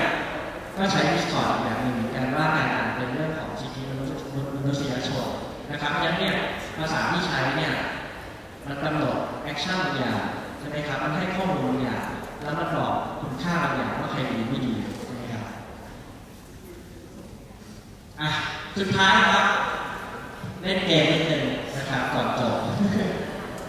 ให้โหวตนะครับลองดูว่าคุณพอเข้าใจไหมว่าเม็ดปรับแต่ละเม็ดปรับเนี่ยใช้ตอบคำถามอะไรได้บ้างนะครับคำถามแรกเนี่ยถ้าเกิดคุณจะรู้ว่าผู้ชายมีแนวโน้มมากกว่าผู้หญิงที่จะยอมรับการคือนอกใจเรามาก็คือ ใช้โปรแกรมแชทจีบสาวโน่นสาวนี่หนุ่มโน่นหนุ่มนี่อะไรเงี้ยคุณคิดว่าคุณใช้วิธีการไหน ถ้าคุณต้องการหาคำตอบนี้ใครคิดว่าสัมภาษณ์ครับ ถ้าคุณอยากรู้ว่าผู้ชาย มีแนวโน้มที่จะนอกใจออนไลน์มากกว่าผู้หญิงสัมภาษณ์สังเกตแบบมีส่วนร่วมถ้าไม่ตอบเดี๋ยวลงไปถามนะครับที่กินข้าวช้านะครับเร็วเลยสังเกตแบบนี้นี่ยกไปถามนะครับ โอเค วิเคราะห์วัฒกรรม วิเคราะห์เนื้อหาทำแบบสอบถามทดลองโอ้ตอบทดลองยังไงวะเนี่ยโอเคตอบกันสับสนมากเลยไม่รู้จะสรุปยังไง โอเคครับคำตอบที่ถูกต้องก็คือทำแบบสอบถามนะครับ เพราะว่าคุณพยายามจะละลายแตกต่างอยู่นะครับคำถามที่สองนะครับ ผู้จัดการแคมเปญทางการเมืองสร้างความชอบธรรมให้กับสร้างภาพคู่แข่งทางการเมืองในเชิงลบได้ได้อย่างไรนะครับ ก็คือเหมือนกับถ้าคุณเป็นผู้จัดการแคมเปญทางการเมืองเนี่ยคุณจะสร้างภาพเชิงลบให้กับคู่แข่งทางการเมืองเป็นเวลาสร้างความชอบธรรมให้กับการทำการการทำแบบนี้กันนะครับใครคิดว่าสัมภาษณ์ ใครคิดว่าสังเกตแบบมีส่วนร่วมวิเคราวัฒกรรมครับโอ้เยอะวิเคราะห์วัฒกรรมทำ content analysis ทำแบบสอบถามทดลองครับตอบเดี๋ยวว่าผมดูไม่ออกเลยแต่ว่าเข้าใจว่า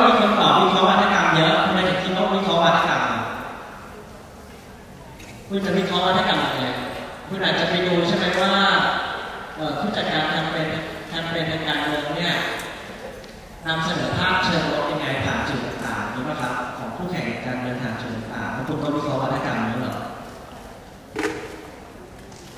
โอเคไม่ไม่ได้กินข้าววิธีการที่เหมาะที่สุดในกรณีนี้ก็คือสัมภาษณ์นะครับ ถ้าคุณอยากรู้ว่าเขาคิดอะไรเขาสร้างความชอบธรรมยังไงวิธีการก็คือคุณไปคุยกับเขาเอ่อ ประสบการณ์ที่ไม่ดีในโลกออนไลน์จะนำไปสู่การเปลี่ยนแปลงทัศนคติที่คุณมีต่ออินเทอร์เน็ตหรือเปล่า สมมติคุณเจอประสบการณ์ไม่แย่ในโลกออนไลน์คุณถูกบูลลี่ใช่ไหมครับถูกบูลลี่ในโลกออนไลน์อย่างเงี้ยมันจะส่งผลกระทบต่อวิธีคิดของคุณต่อการใช้อินเทอร์เน็ตหรือเปล่าใช้วิธีอะไรครับสัมภาษณ์ สังเกตแบบมีส่วนร่วมวิเคราะห์วัฒกรรมวิเคราะห์เนื้อหาทำแบบสอบถามทดลองอืมวิก็ไม่ถามอะไรนะโอเคครับคำตอบที่ถูกก็คือคือจริงๆมันอาจจะไม่ได้ถูก ไม่ได้มีคำตอบไหนที่มันผิดแบบร้อยเปอร์เซ็นต์นะครับเพียงแต่ว่าโดย nature โดยธรรมชาติของวิธีวิจัยแต่ละแบบมันก็ใช้คำตอบตอบคำถาม ได้แบบแตกต่างกันนะครับ วิธีนี้ก็คือทดลองนะครับ ถ้าเกิดคุณอยากรู้ cause และเอฟเฟกที่เกิดขึ้นเนี่ยใช้วิธีการทดลองการนำเสนอภาพตัวแทนของกลุ่มเปลี่ยนก็ได้ครับการนำเสนอภาพตัวแทนของพรรคก้าวไกลแตกต่างกันหรือไม่ในสื่อกระแสหลักก็สื่อออนไลน์การนำเสนอภาพตัวแทนเด็กเจชิปก็ตอบถูกนะครับ สัมภาษณ์ครับสัมภาษณ์สัมภาษณ์ใครคิดว่าสัมภาษณ์ใครคิดว่าสัมภาษณ์ผมไม่มีเลยเหรออ๋อสังเกตแบบมีส่วนร่วมวิเคราะห์วัฒกรรม วิเคราะห์วัฒกรรม วิเคราะห์เนื้อหาทำแบบสอบถามทดลองโอ้โหตอบแบบถูกแบบมหาชนครับทำให้ได้สิทธิถูกต้องครับเออ เก็บไว้แค่เดียวโอ เคคุณอยากรู้ว่านโยบายเศรษฐกิจดิจิทัลเนี่ยถูกสร้างขึ้นยังไงในสื่อภายใต้สังกัดของรัฐนะครับสื่อรายได้สังกัดของรัฐก็เช่นช่องเขาเรียกช่องสิบเอ็ดไปหนึ่งกรมประชาสัมพันธ์อะไรอย่างนี้นะครับ คุณคิดว่าจะใช้วิธีการไหนสัมภาษณ์สัมภาษณ์สังเกตและมีส่วนร่วมวิเคราะห์วัฒกรรมวิเคราะห์เนื้อหา ทำแบบสอบถามทำแบบสอบถามต้องเยอะทดลองโอเคคุณต้องการให้ฝึกประกอบสร้างที่อย่างไรมีความสำคัญทางอำนาจยังไงใครเป็นคนผลิตภาษาตัวแทนสิ่งนั้นที่มาใช่ไหมครับภาพตัวแทนที่มาเอ่อคำตอบก็คือวิเคราะห์วัฒกรรนะครับโอเคสุดท้าย อะไรคือค่านิยมหรือ ติกรรมการเลือกข่าวการเมืองของสถานีโทรทัศน์ไทยพีบีเอสถ้าคุณอยากเข้าใจว่าอะไรคือค่านิยมหรือวัฒนธรรมองค์กรที่กำหนดพฤติกรรมการเลือกข่าวการนำเสนอข่าวการเมืองของสถานีโทรทัศน์ไทยพีบีเอสเนี่ยคุณใช้วิธีไหนสัมภาษณ์สังเกตแบบมีส่วนร่วมวิเคราะห์วัฒกรรมวิเคราะห์เนื้อหาวิเคราะห์เนื้อหาได้เยอะทำแบบสอบถามทำการทดลอง ถ้าคุณอยากรู้ culture บางอย่างคุณใช้อะไรปกติสังเกตการมีส่วนร่วมนะครับโดยสรุปนะครับก็คือถ้าเกิดหลักๆนะครับก็คือเช่นถ้าคอนเทนต์ในสิ่งคุณอยากดูการนำเสนอภาพตัวแทนโดยทั่วไปนะครับโดยเฉพาะการเปรียบเทียบระหว่างสื่อกับสื่อนี้นะครับวิชวลกับเทคชวลในสิ่งการทำวิชวลในสิ่งเนี่ยก็คือดูความหมายการสร้างความหมาย ครับแล้วก็ควาสัมพันธ์ทางอำนาถ้าทำเซอร์เวย์นะครับคุณอยากรู้ความแตกต่างต้องการหาสาระบรรยากาศ generalize ของผลและคุณ experiment คือดู cause effect นะครับ interview ก็คือดูประสบการณ์นะครับของคนแล้วก็ observation ก็คือดูพฤติกรรมนะครับ แล้วก็ d e o g r a p h y มาดูนะโอเคครับงั้นก็จบประมาณนี้นะครับ เดี๋ยวงานงานเดี๋ยวผมไปโพสต์ไปโพ สต์เนาะครับยังไม่ได้อันนี้อันนี้จะรับลงด้วยนะครับแต่ว่าหลักๆก็คืออยากให้คุณวิธีอยากให้เลือกอยากทำอะไรมากกว่าการวางหนึ่งก็คือให้เขียนคำถามวิจัยของคุณขึ้นมาใช่ไหมครับ แล้วคุณก็อธิบายว่าคำถามวิจัยนั้นจะมีเอ่อ ontology แบบไหนภาวะวิทยาแบบไหนวิทยาวิทยาแบบไหนมี methodology แบบไหนแล้วคุณก็อธิบาย นะครับเป็นแบบหนึงก็คือให้คุณเขียนวิจารณ์โค้ดแรกที่ผมเอาเอาขึ้นนะครับ งานของเออคำพูดของเออศาสตราจารย์ทางด้านสิติที่วิจารณ์การเข้าถึงความจริงแบบสังคมศาสตร์อันหนึ่งและอันสองดีครับโอ้โหหนึ่งหนึ่งยกมือครับเราไม่เห็นหนึ่งสอง โอเคงั้นทำอันที่สองนะครับแต่แต่แต่นะครับพึงสังวรเลยนะครับว่าคนตรวจไม่โง่นะครับ ถ้าลอกกันมาเนี่ยผมให้ยังไงได้จ้ะผมไมีสิทธิ์ทำอะไรได้บ้างแค่ศูนย์นี่เหรออาจารย์ศูนย์นี่จริงๆถือเป็นโทษที่น้อยที่สุดนะ ที่เมืองนอกเนี่ยถ้าคุณลอกงานเนี่ย คุณพักการเรียนนะ ใช่ไหมครับ คุณลองไปทบทวนเดี๋ยวผมโพสต์สไลด์ลองทบทวนดูแล้วลองคุณลองเขียนดูนะครับว่าคุณเห็นด้วยเห็นต่างกับข้อความนั้นยังไงนะครับลองอ้างถึงทฤษฎีที่เรียนกันในวันนี้ มีเคสนะครับหรือตัวอย่างประกอบนะครับ แต่นี่นี่ทำเป็นกลุ่มใช่ไหมครับทำเป็นกลุ่มนะครับ แต่ทำเป็นกลุ่มผมไม่ต้องจากนั้นเนาะไม่แน่เอาเป็นว่าเอาเป็นว่าอย่าลอกกันนะครับเพราะว่าผมจับได้ แล้วผมไม่ใช่แค่อย่าลอกกันอย่าไปลอกอินเทอร์เน็ตด้วยนะครับ เพราะว่าผมก็จับได้แน่เหมือนกันนะครับ ผมมีชื่อเสียงด้านนี้มากนะครับถามอาจารย์ออนไลน์ได้นะครับ แล้วก็เด็กสังคมวิทยาเราไม่ถามรุ่นที่สมัยชาติที่แล้วได้นะครับว่าผมมีชื่อเสียงด้านนี้ยังไงเพราะฉะนั้นอย่าทำนะครับอย่าลอกกันมานะครับแล้วก็อย่าลอกกัน